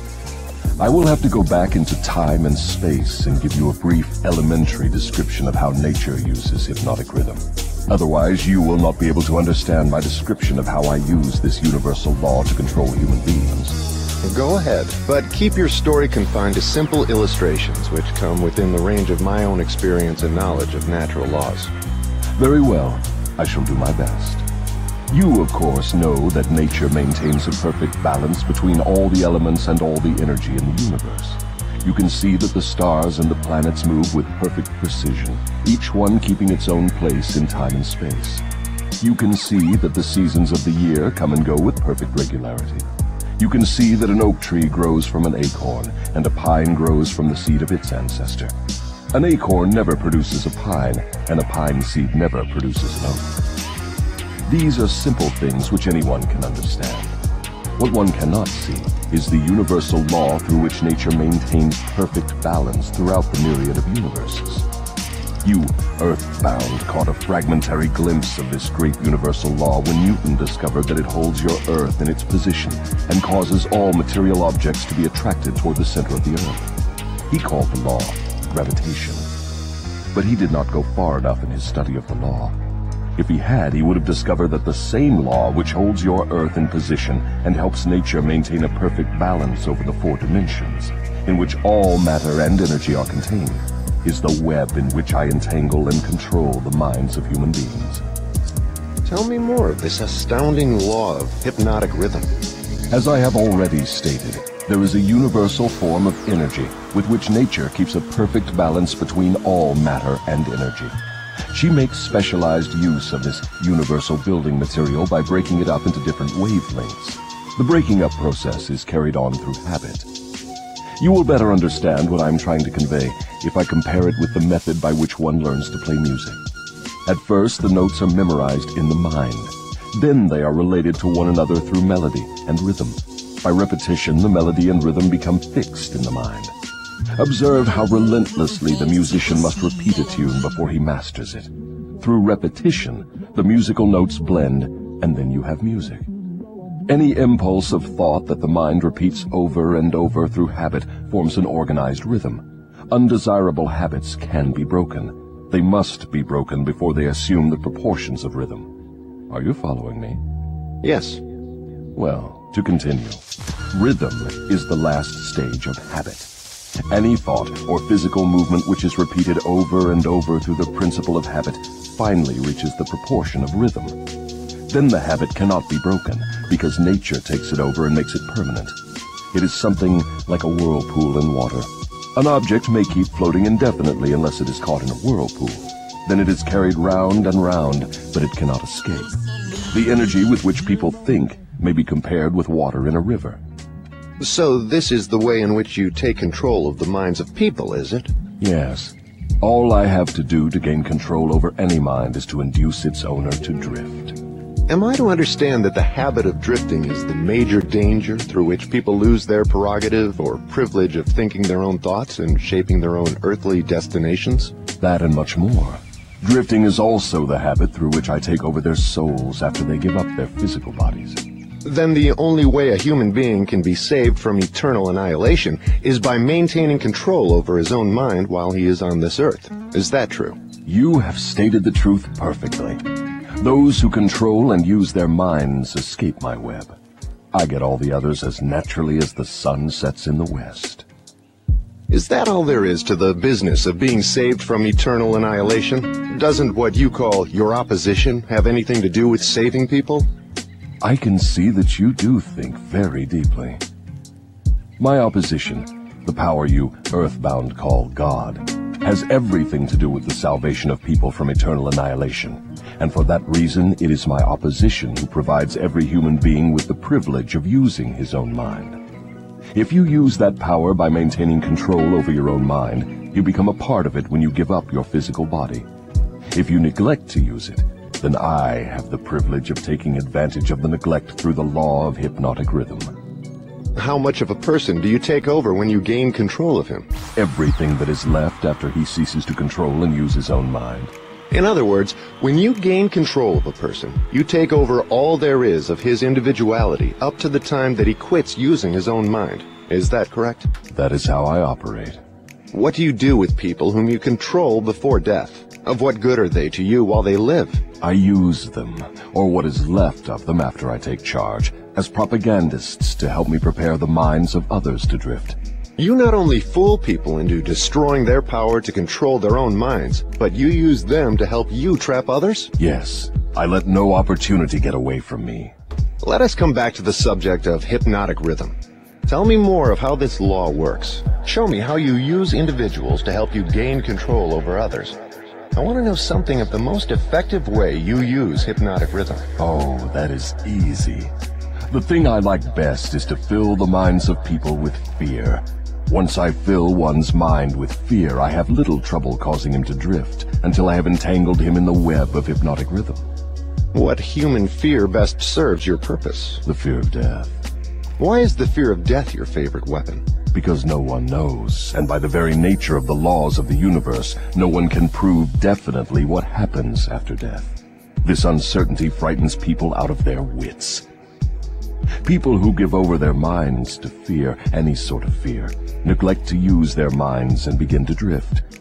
Eventually, they drift into the whirlpool of hypnotic rhythm, from which they may never escape. Then you do not mind what religious leaders think or say of you when they speak of death? Not as long as they say something. If the churches should stop talking about me, my cause would receive a severe setback. Every attack made against me fixes the fear of me in the minds of all who are influenced by it. You see, opposition is the thing that keeps some people from drifting, providing they do not yield to it. Since you claim the churches help instead of hindering your cause, tell me what would give you cause to worry. My only worry is that someday a real thinker may appear on Earth. What would happen if a thinker did appear? You ask me what would happen. I'll tell you what would happen people would learn the greatest of all truths, that the time they spend in fearing something would, if reversed, give them all they want in the material world and save them from me after death. Isn't that worth thinking about? What is keeping such a thinker from appearing in the world? Fear of criticism. It may interest you to know that the fear of criticism is the only effective weapon I have with which to whip you. If you were not afraid to publish this confession after you wring it from me, I would lose my earthly kingdom. And if I did surprise you and publish it, how long would it be until you lost your kingdom? Just long enough for one generation of children to grow into understanding. You cannot take the adults from me. I have them too securely sewed up. But if you published this confession, it would be sufficient to keep me from gaining control of the yet unborn and those who have not yet reached the age of reason. You wouldn't dare publish what I have told you about the religious leaders. They would crucify you. I thought the savage practice of crucifixion went out of style 2,000 years ago. I don't mean crucifixion on a cross. I mean social and financial crucifixion. Your income would be shut off. You would become a social outcast. Religious leaders and their followers alike would treat you with scorn. Suppose I should choose to throw in my lot with the select few who make a pretense of using their own minds rather than fear the masses who do not. The masses of whom you claim 98%. If you have courage enough to do this, you will crimp my style.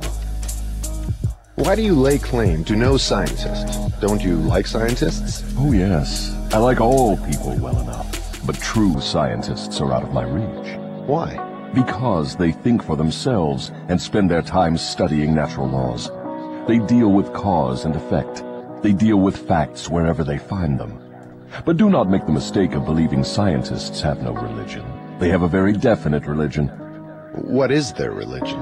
The religion of truth. The religion of natural law. If the world ever produces an accurate thinker with ability to fathom the deeply buried secret of life and death, you can be sure that science will be responsible for the catastrophe. Catastrophe to whom? To me, of course. Let's get back to the subject of hypnotic rhythm. I want to know more about it. Is it something like the principle through which people can hypnotize one another? It is precisely the same thing. I have already told you so. Why do you repeat your questions? Uh, that is an old worldly custom of mine, your majesty. For your enlightenment, I will tell you, I am forcing you to repeat many of your statements for the sake of emphasis. I'm also trying to see if I can catch you in a lie. Don't dodge the issue. Get back to hypnotic rhythm and tell me all you know about it. Am I a victim of it? Not now, but you barely missed falling into my web.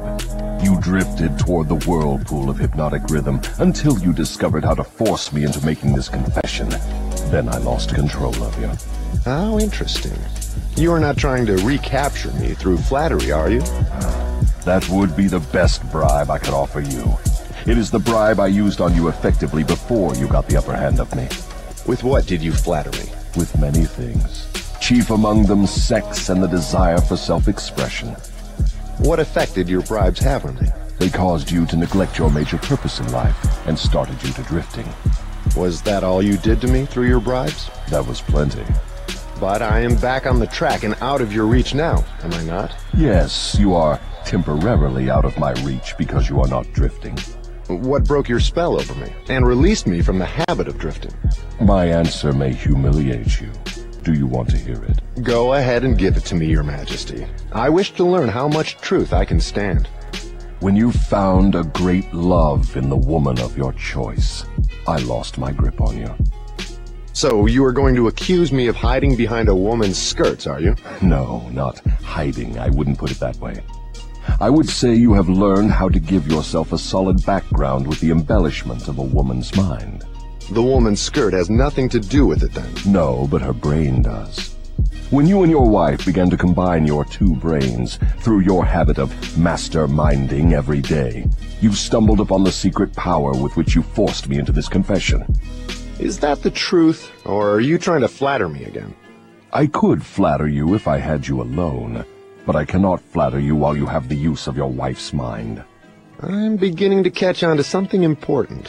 I'm beginning to understand what was meant by the writer of that passage in the Bible, which says substantially, When two or more meet together and ask for anything in my name, it shall be granted. It is true, then, that two minds are better than one. It is not only true, it is necessary before anyone can continuously contact the great storehouse of infinite intelligence, wherein is stored all that is, all that ever was, and all that can ever be. Is there such a storehouse? If there had not been, you would not, could not, now be humiliating me with this silly forced confession. Isn't it dangerous to give this sort of information to the world? Sure, it is dangerous to me. If I were you, I would not give it out. Let us get back now to the technique through which you fasten on your victims the habit of drifting. What is the very first step a drifter must take to break the habit? A burning desire to break it. You of course know that no one can be hypnotized by another person without his willingness to be hypnotized. Neither can nature place one under the spell of hypnotic rhythm without his willingness to be hypnotized.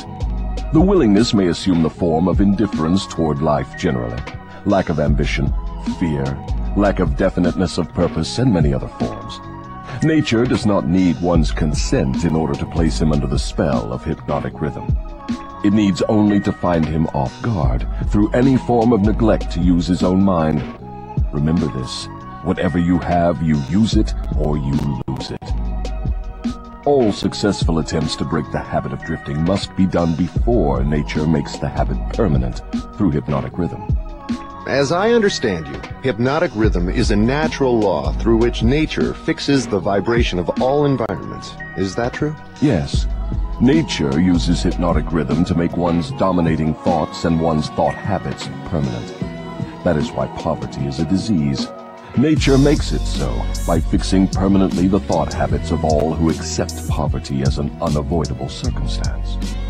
Through this same law of hypnotic rhythm, nature will also fix permanently positive thoughts of opulence and prosperity.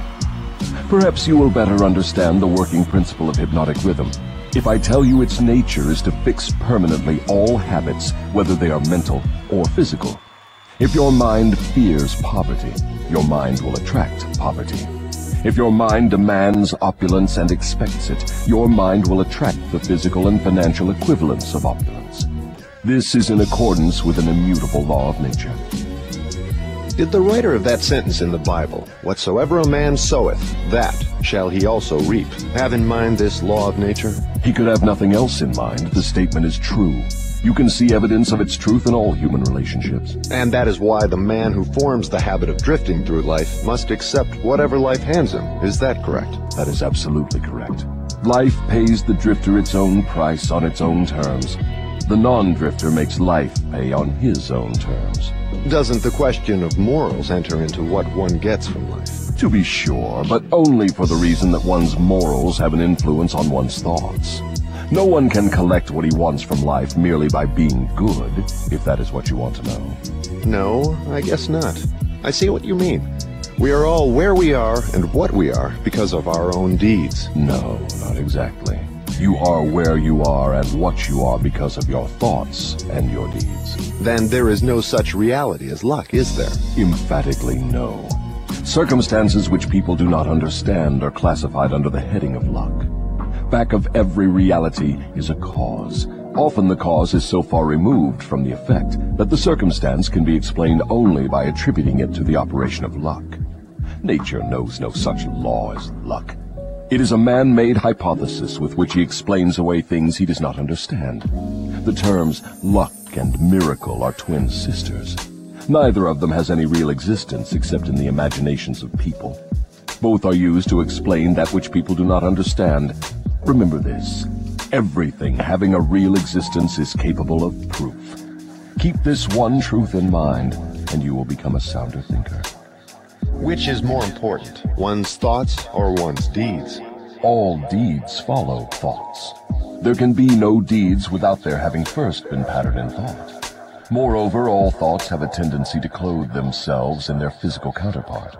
One's dominating thoughts, that is, the thoughts one mixes with the emotions, desire, hope, faith, fear, hate, greed, enthusiasm, not only have a tendency to clothe themselves in their physical equivalent, but they are bound to do so. That reminds me to ask you to tell me more about yourself. Where, in addition to the minds of people, do you dwell and operate?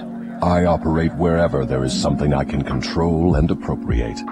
I have already told you I am the negative portion of the electron of matter. I am the explosion in lightning. I am the pain in disease and physical suffering. I am the unseen general in warfare. I am the unknown commissioner of poverty and famine. I am the executioner extraordinary at death. I am the inspirer of lust after the flesh.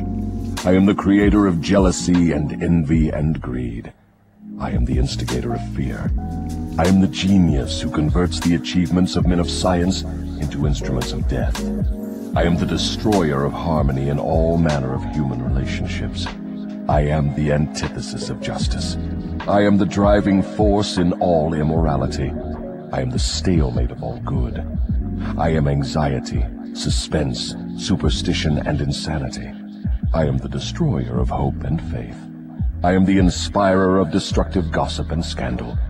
I am the discourager of free and independent thought. In brief, I am the creator of all forms of human misery, the instigator of discouragement and disappointment. And you do not call that cold and cruel? I call that definite and dependable. The world depression broke up the habits of men everywhere and redistributed the sources of opportunity in all walks of life on an unprecedented scale. The drifter's pet alibi, with which he tries to explain away his undesirable position, is his cry that the world has run dry of opportunities. Non-drifters do not wait for opportunity to be placed in their way. They create opportunity to fit their desires and demands of life. Are non-drifters smart enough to avoid the influence of hypnotic rhythm? No one is smart enough to dodge the influence of hypnotic rhythm.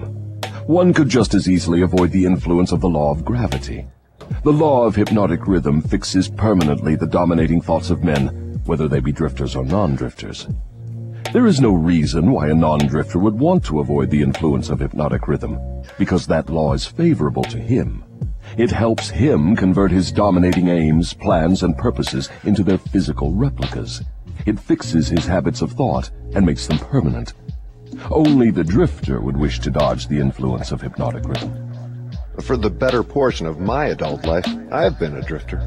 How did I manage to escape being swept into the whirlpool of hypnotic rhythm? You haven't escaped. The major portion of your dominating thoughts and desires since you reached adulthood has been a well-defined, definite desire to understand all the potentialities of the mind.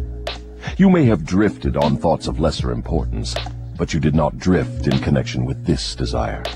Because you did not drift, you are now recording a document which gives you exactly what your dominating thoughts demanded of life. Why doesn't your opposition use hypnotic rhythm to make permanent one's higher thoughts and nobler deeds? Why does your opposition permit you to use this stupendous force as a means of entangling people in a web of evil, spun by their own thoughts and deeds? Why does your opposition not outwit you by binding people with thoughts which build and lift them above your influence? The law of hypnotic rhythm is available to all who will use it. I make use of it more effectively than does my opposition because I offer people more attractive bribes to think my sort of thoughts and indulge in my sort of deeds.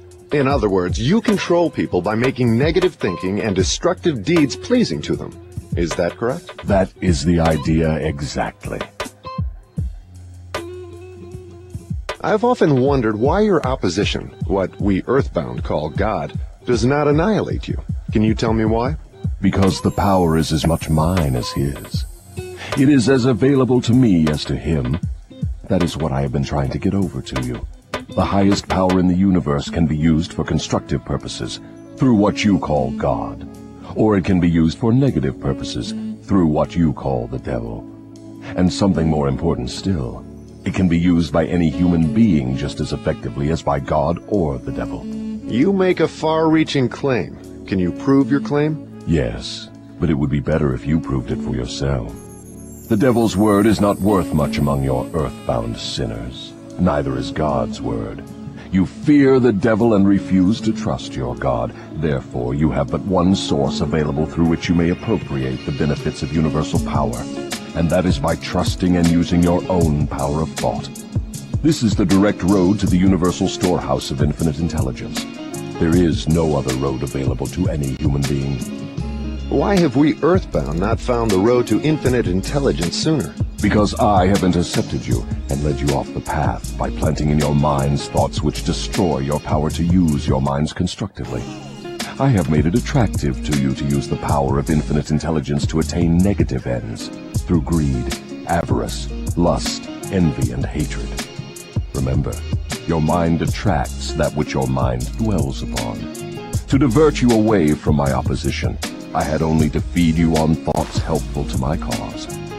If I understand what you're saying, you're admitting that no human being need fear the devil or worry about how to flatter God. That is it precisely.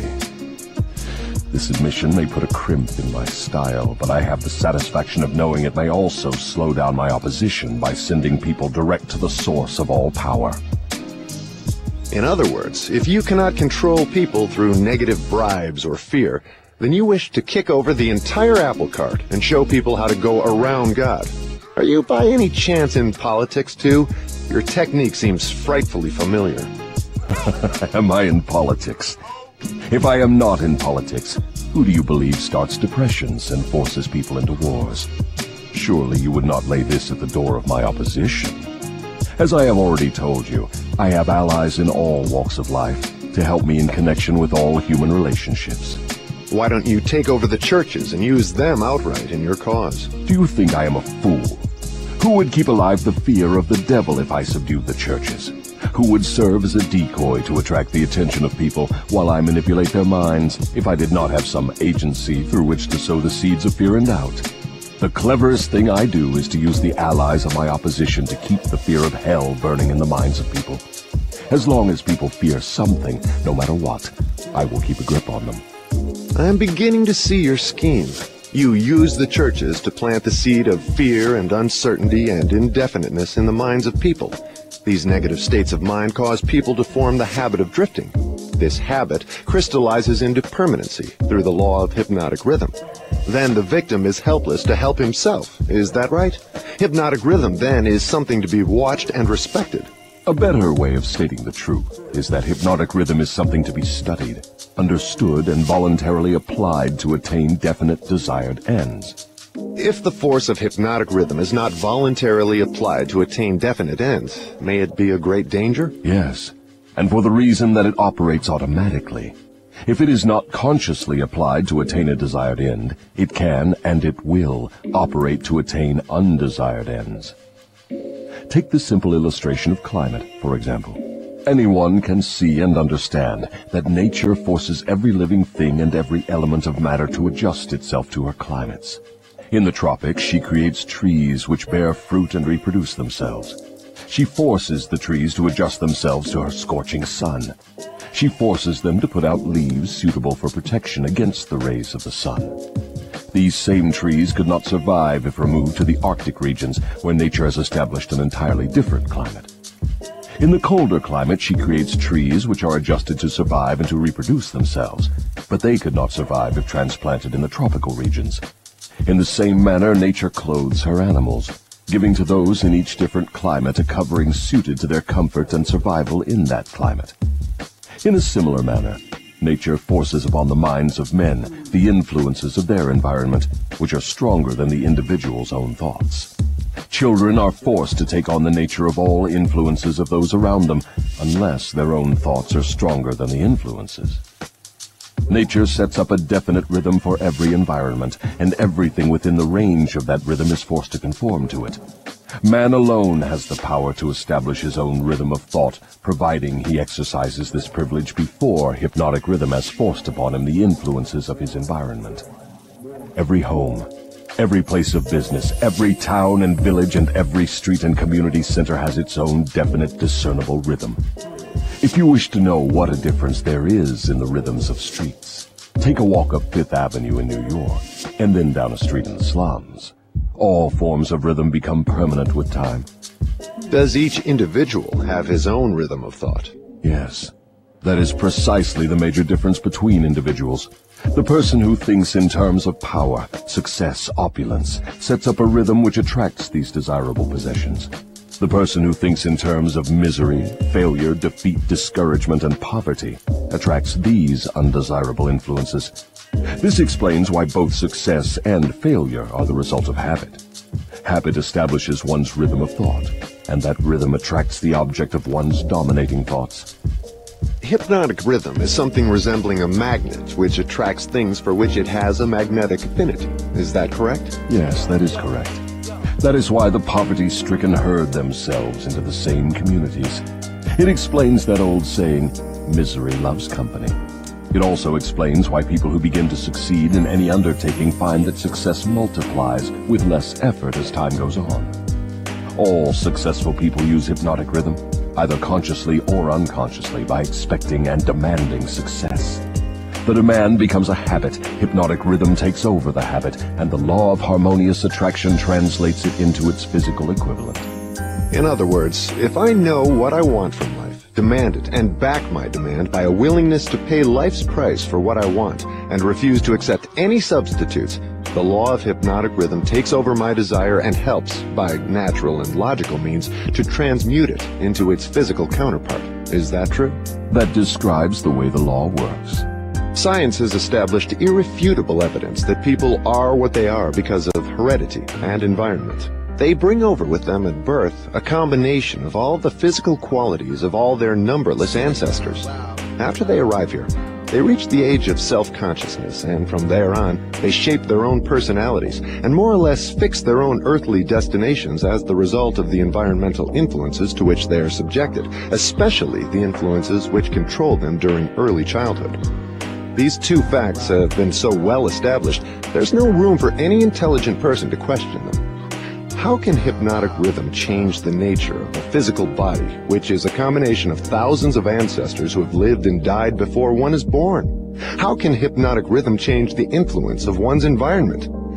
People who are born in poverty and ignorance have a strong tendency to remain poverty-stricken and ignorant all through life. What, if anything, can hypnotic rhythm do about this? Hypnotic rhythm cannot change the nature of the physical body one inherits at birth, but it can and it does modify change, control and make permanent one's environmental influences. If I understand what you mean, a human being is forced by nature to take on and become a part of the environment he chooses, or the environment that may be forced upon him? That is correct. But there are ways and means by which an individual may resist the influences of an environment he does not wish to accept, and also a method of procedure by which one may reverse the application of hypnotic rhythm from negative to positive ends. Do you mean that there is a definite method by which hypnotic rhythm can be made to serve instead of destroy one? I mean just that. Tell me how this astounding end may be attained. For my description to be of any practical value, it will be necessarily lengthy because it will have to cover seven principles of psychology which must be understood and applied by all who use hypnotic rhythm to aid them in forcing life to yield that which they want. Then break your description into seven parts, each giving a detailed analysis of one of the seven principles with simple instructions for its practical application. Your Majesty will now proceed to unfold the secrets of the seven principles through which human beings may force life to provide them with spiritual, mental, and physical freedom. Do not be sparing in your description of these principles. I want a complete illustration of how the principles may be used by anyone who chooses to use them. Tell us all you know about the principle of definiteness of purpose. If you go through with this mad idea of publishing my confession, you will open the gates of hell and turn loose all the precious souls I have collected back down through the ages. You will deprive me of souls yet unborn. You will release from my bondage millions now living. Stop, I beg of you. Open up. Let's hear what you have to say about the principle of definiteness of purpose. You are pouring water on the fires of hell, but the responsibility is yours, not mine. I may as well tell you that any human being who can be definite in his aims and plans can make life hand over whatever is wanted. That is a broad claim, Your Majesty. Do you wish to tone it down a bit? Tone it down? No, I wish to tone it up. When you hear what I now have to say, you will understand why the principle of definiteness is so important. My opposition uses a clever little trick to cheat me of my control over people. The opposition knows that definiteness of purpose closes the door of one's mind so tightly against me that I cannot break through unless I can induce one to form the habit of drifting. Why doesn't your opposition give your secret to all people by telling them to avoid you through definiteness of purpose? You have already admitted that two out of every hundred people belong to your opposition. Because I am more clever than my opposition. I draw people away from definiteness with my promises. You see, I control more people than my opposition because I am a better salesman and a better showman. I attract people by feeding them liberally of the thought habits in which they like to indulge. Is definiteness of purpose something with which one must be born, or may it be acquired?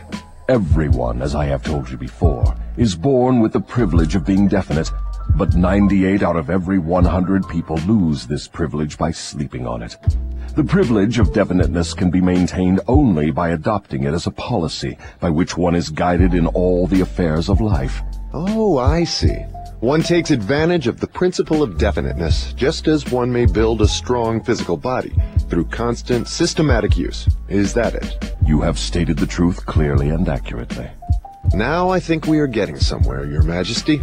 We have at long last found the starting point from which all who become self-determining in life must take off.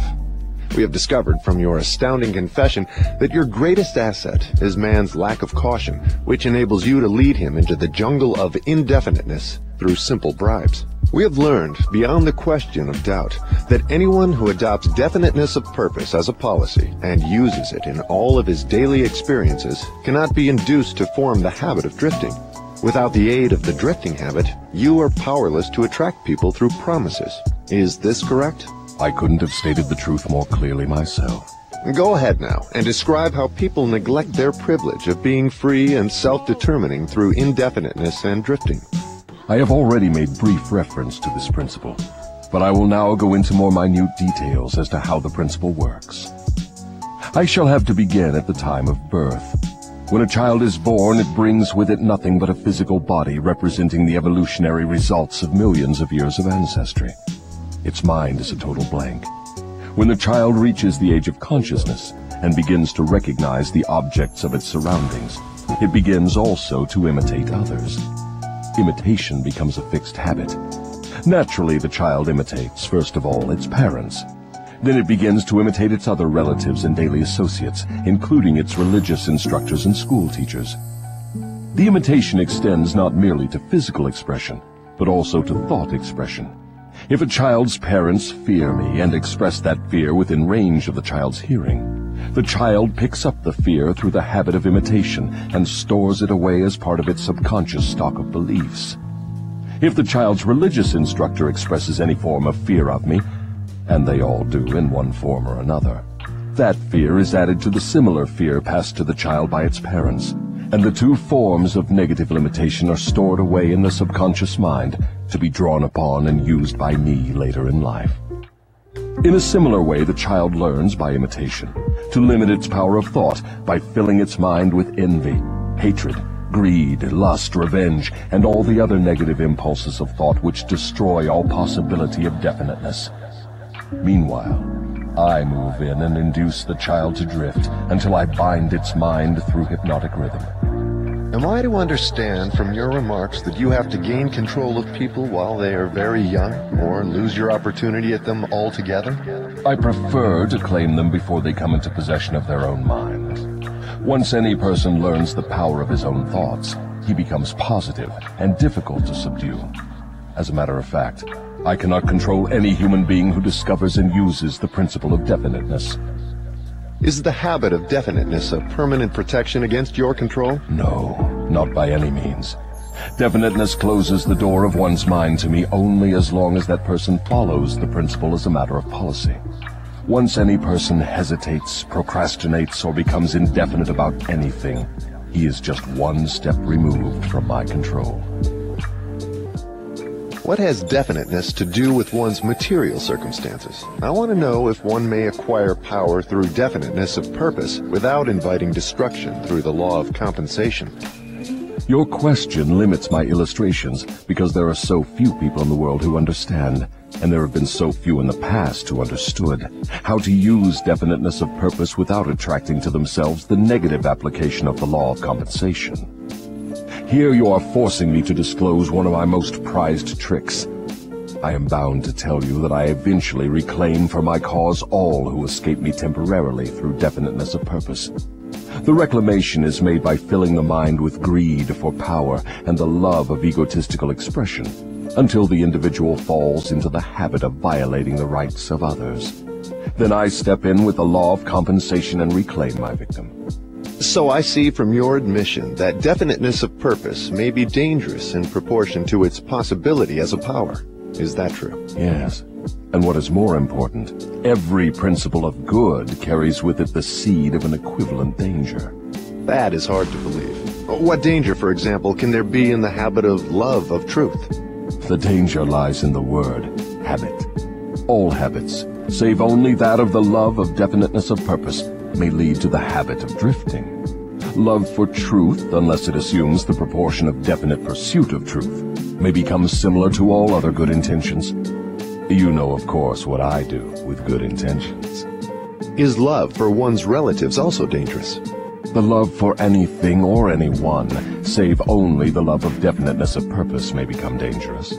Love is a state of mind which beclouds reason, saps willpower, and blinds one to facts and truth.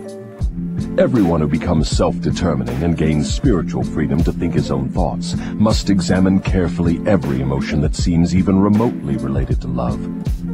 You may be surprised to know that love is one of my most effective baits. With it I lead into the habit of drifting those whom I could attract with nothing else. That is why I have placed it at the head of my list of bribes. Show me what any person loves most, and I will have my cue as to how that person can be induced to drift until I bind him with hypnotic rhythm. Love and fear combine to give me the most effective weapons with which I induce people to drift. One is as helpful to me as the other. Both have the effect of causing people to neglect to develop definiteness in the use of their own minds. Give me control over a person's fears and tell me what he loves most, and you may as well mark that person down as my slave. Both love and fear are emotional forces of such stupendous potency that either may completely set aside the power of will and the power of reason. Without will and reason, there is nothing left to support definiteness of purpose. But, Your Majesty, life would not be worth living if people never felt the emotion of love. Ah, you are right as far as your reasoning goes, but you neglected to add that love should be under one's definite control at all times. Of course, love is a desirable state of mind, but it also is a palliative, which may be used to limit or destroy reason and willpower, both of which rate above love in importance to human beings who want freedom and self-determination. I understand from what you say that people who gain power must harden their emotions, master fear, and subdue love. Is that correct? People who gain and maintain power must become definite in all their thoughts and all their deeds. If that is what you call hard, then they must become hard. Let us look into the sources of advantage of definiteness in the everyday affairs of life. Which is more apt to succeed, a weak plan applied with definiteness, or a sound, strong plan indefinitely applied? Weak plans have a way of becoming strong if definitely applied. You mean that any plan definitely put into continuous action in pursuit of a definite purpose may be successful, even if it is not the best plan? Yes, I mean just that. Definiteness of purpose plus definiteness of plan by which the purpose is to be achieved generally succeeds, no matter how weak the plan may be. The major difference between a sound and an unsound plan is that the sound plan, if definitely applied, may be carried out more quickly than an unsound plan. In other words, if one cannot be always right, one can and should be always definite. Is that what you were trying to get across to me? That is the idea. People who are definite in both their plans and their purposes never accept temporary defeat as being more than an urge to greater effort. You can see for yourself that this sort of policy is bound to win if it is followed with definiteness. Can a person who moves with definiteness of both plan and purpose be always sure of success? No. The best of plans sometimes misfire. But the person who moves with definiteness recognizes the difference between temporary defeat and failure. When plans fail, he substitutes others, but he does not change his purpose. He perseveres. Eventually, he finds a plan that succeeds. Will a plan based upon immoral or unjust ends succeed as quickly as one motivated by a keen sense of justice and morality? Through the operation of the law of compensation, Everyone reaps that which he sows. Plans based on unjust or immoral motives may bring temporary success, but enduring success must take into consideration the fourth dimension, time. Time is the enemy of immorality and injustice. It is the friend of justice and morality. Failure to recognize this fact has been responsible for the crime wave among the youths of the world. The youthful, inexperienced mind is apt to mistake temporary success for permanency. The youth often makes the mistake of coveting the temporary gains of immoral, unjust plans, but neglects to look ahead and observe the penalties which follow as definitely as night follows day. This is pretty deep stuff, Your Majesty. Let us get back to the discussion of lighter and more concrete subjects that are likely to interest the majority of people. I'm interested in discussing the things that make people happy and miserable, rich and poor, sick and healthy. In brief, I'm interested in everything that can be used by human beings to make life pay satisfactory dividends in return for the effort that one puts into the business of living. Very well, let us be definite. You have my idea. Your Majesty has a tendency to stray off into abstract details which most people can neither understand nor use in the solution of their problems. Could that by any chance be a definite plan of yours to answer my questions with indefinite answers? If that is your plan, it is a slick trick, but it will not work. Go ahead now and tell me something more of the miseries and failures of human beings growing directly out of indefiniteness. Why not permit me to tell you more of the pleasures and successes of people who understand and apply the principle of definiteness? I observe that sometimes people with definiteness of plan and purpose get what they ask from life, only to find after they get it that they do not want it. What then? Generally, one can get rid of whatever is not wanted by application of the same principle of definiteness with which the thing was acquired. A life that is lived with fullness of peace of mind, contentment, and happiness always divests itself of everything it does not want. Anyone who submits to annoyance by things he does not want is not definite. He is a drifter. What about married people who cease to want each other? Should they separate? Or is it true that all marriages are made in heaven, and the contracting parties are, therefore, forever bound by their bargain, even though it may prove to be a poor one for both? First, let me correct that old saying that all marriages are made in heaven. I know of some which were made on my side of the fence. Minds which do not harmonize should never be forced to remain together in marriage or any other relationship. Friction and all forms of discord between minds lead inevitably to the habit of drifting, and of course to indefiniteness. Aren't people sometimes bound to others by a relationship of duty, which renders it impractical for them to take from life what they want most? Duty is one of the most abused and misunderstood words in existence. The first duty of every human being is to himself. Every person owes himself the duty of finding how to live a full and happy life. Beyond this, if one has time and energy, not needed in the fulfillment of his own desires, one may assume responsibility for helping others. Isn't that a selfish attitude? And isn't selfishness one of the causes of failure to find happiness? I stand by my statement that there is no higher duty than that which one owes himself. Doesn't a child owe something in the way of duty to its parents, who gave it life and sustenance during its periods of helplessness? Not at all. It is just the other way around. Parents owe their children everything they can give them in the way of knowledge. Beyond that, Parents often spoil instead of helping their offspring by a false sense of duty, which prompts them to indulge their children instead of forcing them to seek and gain knowledge at first hand. I see what you mean. Your theory is that too much help thrust upon the youth encourages him to drift and become indefinite in all things. You believe that necessity is a teacher of great sagacity, that defeat carries with it an equivalent virtue, that unearned gifts of every nature may become a curse instead of a blessing. Is that correct? You have stated my philosophy perfectly. My belief is not theory, it is fact. Then you do not advocate prayer as a means of gaining desirable ends. On the contrary, I do advocate prayer, but not the sort of prayer that consists of empty, begging, meaningless words. The sort of prayer against which I am helpless is the prayer of definiteness of purpose. I never thought of definiteness of purpose as being a prayer. How can it be?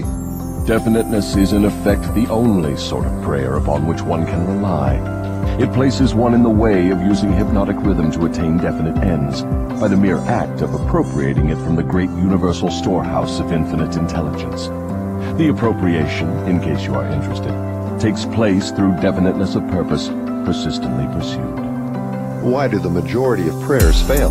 They don't. All prayers bring that for which one prays. But you just said that definiteness of purpose is the only sort of prayer upon which one can rely. Now you say that all prayers bring results. What do you mean? There is nothing inconsistent about it. The majority of people who pray go to prayer only after everything else fails them.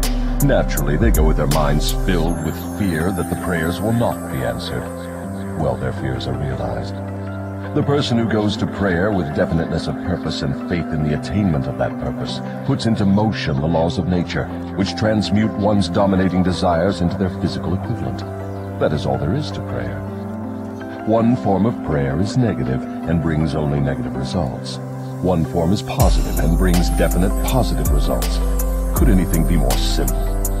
People who whine and beg God to assume responsibility for all their troubles and provide them with all the necessities and luxuries of life are too lazy to create what they want and translate it into existence through the power of their own minds. When you hear a person praying for something that he should procure through his own efforts, you may be sure you are listening to a drifter. Infinite intelligence favors only those who understand and adapt themselves to her laws. She makes no discrimination because of fine character or pleasing personality. These things help people negotiate their way through life more harmoniously with one another. but the source from which prayer is answered is not impressed by fine feathers. Nature's law is, know what you want, adapt yourself to my laws, and you shall have it. Does that harmonize with the teachings of Christ? Perfectly. Also, it harmonizes with the teachings of all truly great philosophers. Is your theory of definiteness in harmony with the philosophy of man of science? Definiteness is the major difference between a scientist and a drifter. Through the principle of definiteness of purpose and plan, the scientist forces nature to hand over her most profound secrets. It was through this principle that Edison uncovered the secret of the talking machine, the incandescent electric light, and scores of other benefits for mankind. Then I understand that definiteness is the first requisite for success in all earthly undertakings. Is that right? Exactly. Anything which teaches people to examine facts and coordinate them into definite plans through accurate thinking is hard on my profession. If this thirst for definite knowledge now spreading over the world keeps up, my business will be shot to pieces within the next few centuries. I thrive on ignorance, superstition, intolerance, and fear but I cannot stand up under definite knowledge properly organized into definite plans in the minds of people who think for themselves. Why don't you take over omnipotence and manage the whole works in your own way? You might as well ask why the negative portion of the electron doesn't take over the positive portion and run the entire works. The answer is that both the positive and the negative charges of energy are necessary to the existence of the electron. One is balanced equally against the other, stalemated as it were. So it is with what you call omnipotence and I. We represent the positive and the negative forces of the entire system of universes, and we are equally balanced one against the other. If this power of balance were shifted the slightest degree, the whole system of universes would become quickly reduced to a mass of inert matter. Now you know why I cannot take over the whole show and run it my way. If what you say is true, you have exactly the same power as omnipotence. Is that true? That is correct. My opposition, you call it omnipotence, expresses itself through the forces which you call good, the positive forces of nature. I express myself through the forces you call bad, the negative forces. Both good and bad are coincidental with existence. One is as important as the other. Then the doctrine of predestination is sound. People are born to success or failure, misery or happiness, to be good or bad, and they have nothing to do with this, nor can they modify their natures. Is that your claim? Emphatically not. Every human being has a wide range of choice in both his thoughts and his deeds. Every human being can use his brain for the reception and the expression of positive thoughts, or he can use it for the expression of negative thoughts. His choice in this important matter shapes his entire life. From what you have said, I gather the idea that human beings have more freedom of expression than either you or your opposition. Is that correct? That is true. Omnipotence and I are bound by immutable laws of nature. We cannot express ourselves in any manner not conforming to these laws. Then it is true that man has rights and privileges not available to either omnipotence or the devil. Is that the truth? Yes, that is true. But you might well have added that man is not yet fully awakened to the realization of this potential power. Man still regards himself as something resembling the worms in the dust, when in reality he has more power than all other living things combined. Definiteness of purpose seems to be a panacea for all evils of man. Not that, perhaps, but you may be sure no one ever will become self-determining without it. But why aren't children taught definiteness of purpose in the public schools? For the reason that there is no definite plan or purpose behind any of the school curricula. Children are sent to school to make credits and to learn how to memorize, not to learn what they want of life. What good is a school credit if one cannot convert it into the material and spiritual needs of life? I am only a devil, not an unwinder of riddles. I deduce from all you say that neither the schools nor the churches prepare the youths of the world with a practical working knowledge of their own minds. Is anything of more importance to a human being than an understanding of the forces and circumstances which influence his own mind? The only thing of enduring value to any human being is a working knowledge of his own mind. The churches do not permit a person to inquire into the possibilities of his own mind, and the schools do not recognize that such a thing as a mind exists.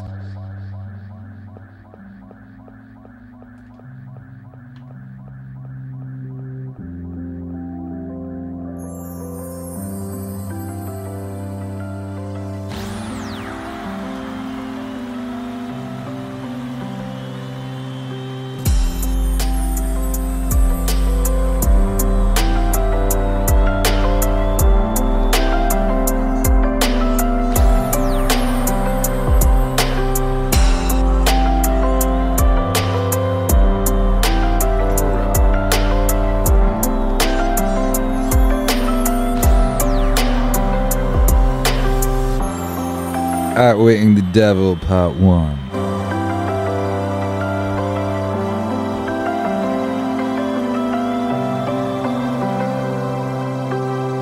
Written by Napoleon Hill.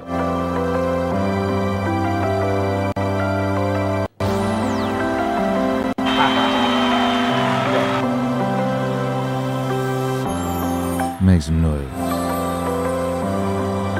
Outwitting the Devil, Part 1.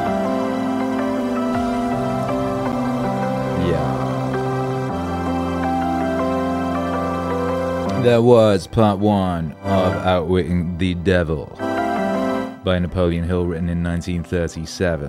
A conversation between Napoleon Hill and the devil. The devil. In case you jumped on during that, which many of you did, I don't know what the fuck is going on here. That's what was going on. That was, yes, Cosmic Kangaroo, that was actually the devil. That was actually the devil. The, the, the devil. Not, um, you know, not the lowercase t, capital, capital T. Capital T, devil, you know. And, um, you know, it was very nice of him to uh, make himself available uh, to Napoleon Hill for that interrogation right there. Was it not? Was it not? By Jove, by goodness, amazing. Um, yeah, that was that was dope, huh? That was muy intensidad. How was that for you? Did you learn anything? Did it did it raise any questions? Um, I like all the stuff about drifting. Uh, there's actually a, really there's a song about drifting on the Marcus Aurelius album Meditations Volume Two. Uh, it's an amazing song. Uh, Pete Parada, formerly of the Offspring, now of the Defiant, has played drums on it. Uh, it's a absolute bop, an anti-drifting bop. So you see, Marcus Aurelius was on that um, anti-drifting wave. I don't want to call it anti-drifting. I don't like calling things the thing they're in opposition to. You know what I mean? Pro um, non-drifting, pro definitive purpose. You know what I mean? I noticed a few people pointing out that whoever was doing the reading uh, sounded a bit like Norm Macdonald. and that was the, the question it did. And I really do uh, love the idea of Norm Macdonald interviewing the devil, and I'm pretty sure he'd had some little skits about that. In fact, I know he did. In fact, I know that on the forthcoming Norm Macdonald Meaning Wave album, there is actually some stuff of that very, very nature. How about that? Imagine that. Um, now, uh, the narrator there was actually Dan John Miller.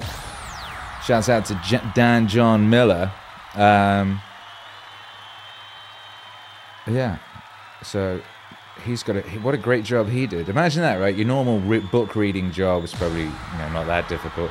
This one, you've got to be the devil and Norm Macdonald at the same time. Incredible. Um, yeah, so shout out to everyone locked in.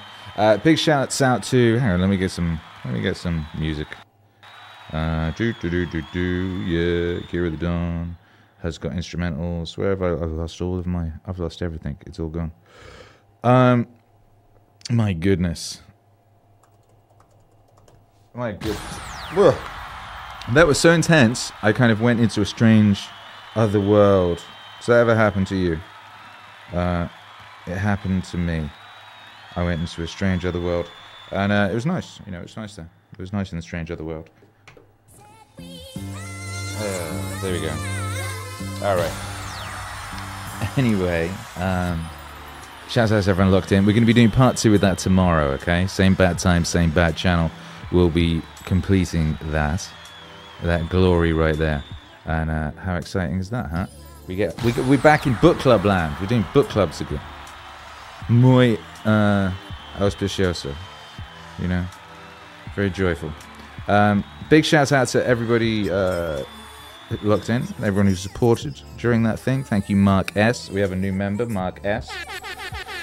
Uh, you you can download the uh, video of last night's epic stream. I don't know how many blocks that's got yet. I need to check in on that. Um, that has all, hopefully, I'm assuming it has been dealt with by Jason Evers since that's his job and he's a professional. So that should all be there for you to uh, listen to. Uh, it should be on the Patreon for you to watch, and it should be there for you to download on the YouTube channel. members section. Last night's amazing stream. It was great. Uh, not your problem. Thank you for the support. It says thanks for the show. I enjoy your work. Mute Barbecue took the kids to the museum. Not your problem. Wants to know is, will this be available on Spotify? Uh, this is fire. I'll meditate meditate to this from now on. I feel goosebumps. Um, I mean, it might be on the podcast feed on Spotify. It might do. It might be. Uh, John McGarvey, what's up? Says mind control. Shouts out to you, John McGarvey. Surgitej, thank you for the support. Surgitej, thank you for the support. Says Napoleon Hill now. Uh, Bob Proctorwave, when? Huh? When? And uh, ST33L3, or is that Steel? Gifted us a membership, and that was very nice of you to do that. Uh, appreciate you. Thank you very much. Shouts out everyone listening. Um, I didn't think I'd listen to it all, but I got some stuff done in the garage while listening. Says fire everything. Well, good for you. That's nice. Very glad for you. Um, Devil would have killed it on Joe Rogan podcast. Says Cosmic Kangaroo. Yeah, he would. Do you think Joe Rogan would have had uh, had as good questions, or would he sh- have shown him videos of uh, bears attacking picnics? That is the question. Uh, it depends what day it was, I suppose. It depends if you got Tuesday Joe Rogan or Wednesday Joe Rogan. Uh, the Michael, uh, hello Michael, was talking about uh, the Nerevarine pressing Dagoth and his plan for Tamriel in FLAC audio. Indeed. Indeed. Out fucking standing wow, says Research. Hey, thanks. Cree says incredible. Epicness says Jonathan Simon Music. Isn't it nice we can do this again? How about that? So, yeah, we'll be finishing this tomorrow. Uh, smash that like, do me a favor, and nuke the like. The like needs nuking. Muy importante. Muy importante. Mark S says, Thank you for being amazing, Akira. Thank you for being amazing, Mark S. How about that? Appreciate you, amazing Mark S. And uh, everybody else. You know what I mean? Everybody else. Uh, what's my plan? Meaning Wave uh, stream is brought to you by meaningwave.com. Where has meaningwave.com gone? I just lost it. Oh no. Anyway, did you like the visuals? The visuals were cool, huh? I liked the visuals. I was enjoying the visuals and um, the whole thing, really. The whole thing was very fly. I mean, very fly. Where's my mini wave? There you go. Uh, this broadcast is brought to you by MeaningWave.com. MeaningWave.com because happiness is a side effect of meaning. Visit MeaningWave.com today and uh, you know enjoy uh, the benefits of uh, of Meaningwave existing in the world. You know, listen to the music, read some blogs, uh, order some hoodies and T-shirts, maybe a CD maybe a hat, something like that. You know what I mean? We got lots of cool stuff at meaningwave.com. We got digital bundles. You can download all the music in, in FLAC or MP3. How about that? Maybe you want to get some vinyl. How about that? Maybe you just want to send a, bink, a single Bitcoin, in which case you want to hit resources and support Meaningwave, you know. And then you'll find uh, the PayPal and the Patreon and the Bitcoin for sending the single Bitcoin and the ETH and the Venmo and the Cash App and all of that. So if you want to support Meaningwave, there's lots of ways you can at meaningwave.com. You know what I mean? So uh, thank you for your support. Thank you for being here. Adam Fowler says, let's go. Best music on the tube. You are correct, my brother, and I appreciate you and your wisdom. Yeah. Anyway, uh, yeah. Thank you for being here. We'll be back tomorrow with part two of this which is very exciting, which is the final part, the conclusion of this. We're going to get all the rest of the information out of the very devil, right? Uh, and then we're going to chase him out of Earth. You know what I mean? We're going to, we're going to put on an iron shirt and we're going to chase him out of Earth. That's what we're going to do. I just got to find the iron shirt. Uh, I'm sure I can. You know what I mean? I'm sure it's possible. I will have a word. Um, I'm sure we've got iron shirts here with which to chase the devil out of earth. Uh, please do enjoy the rest of your day, brothers and sisters. Thank you for being here. We'll be back very soon. Love to you and your family. God bless.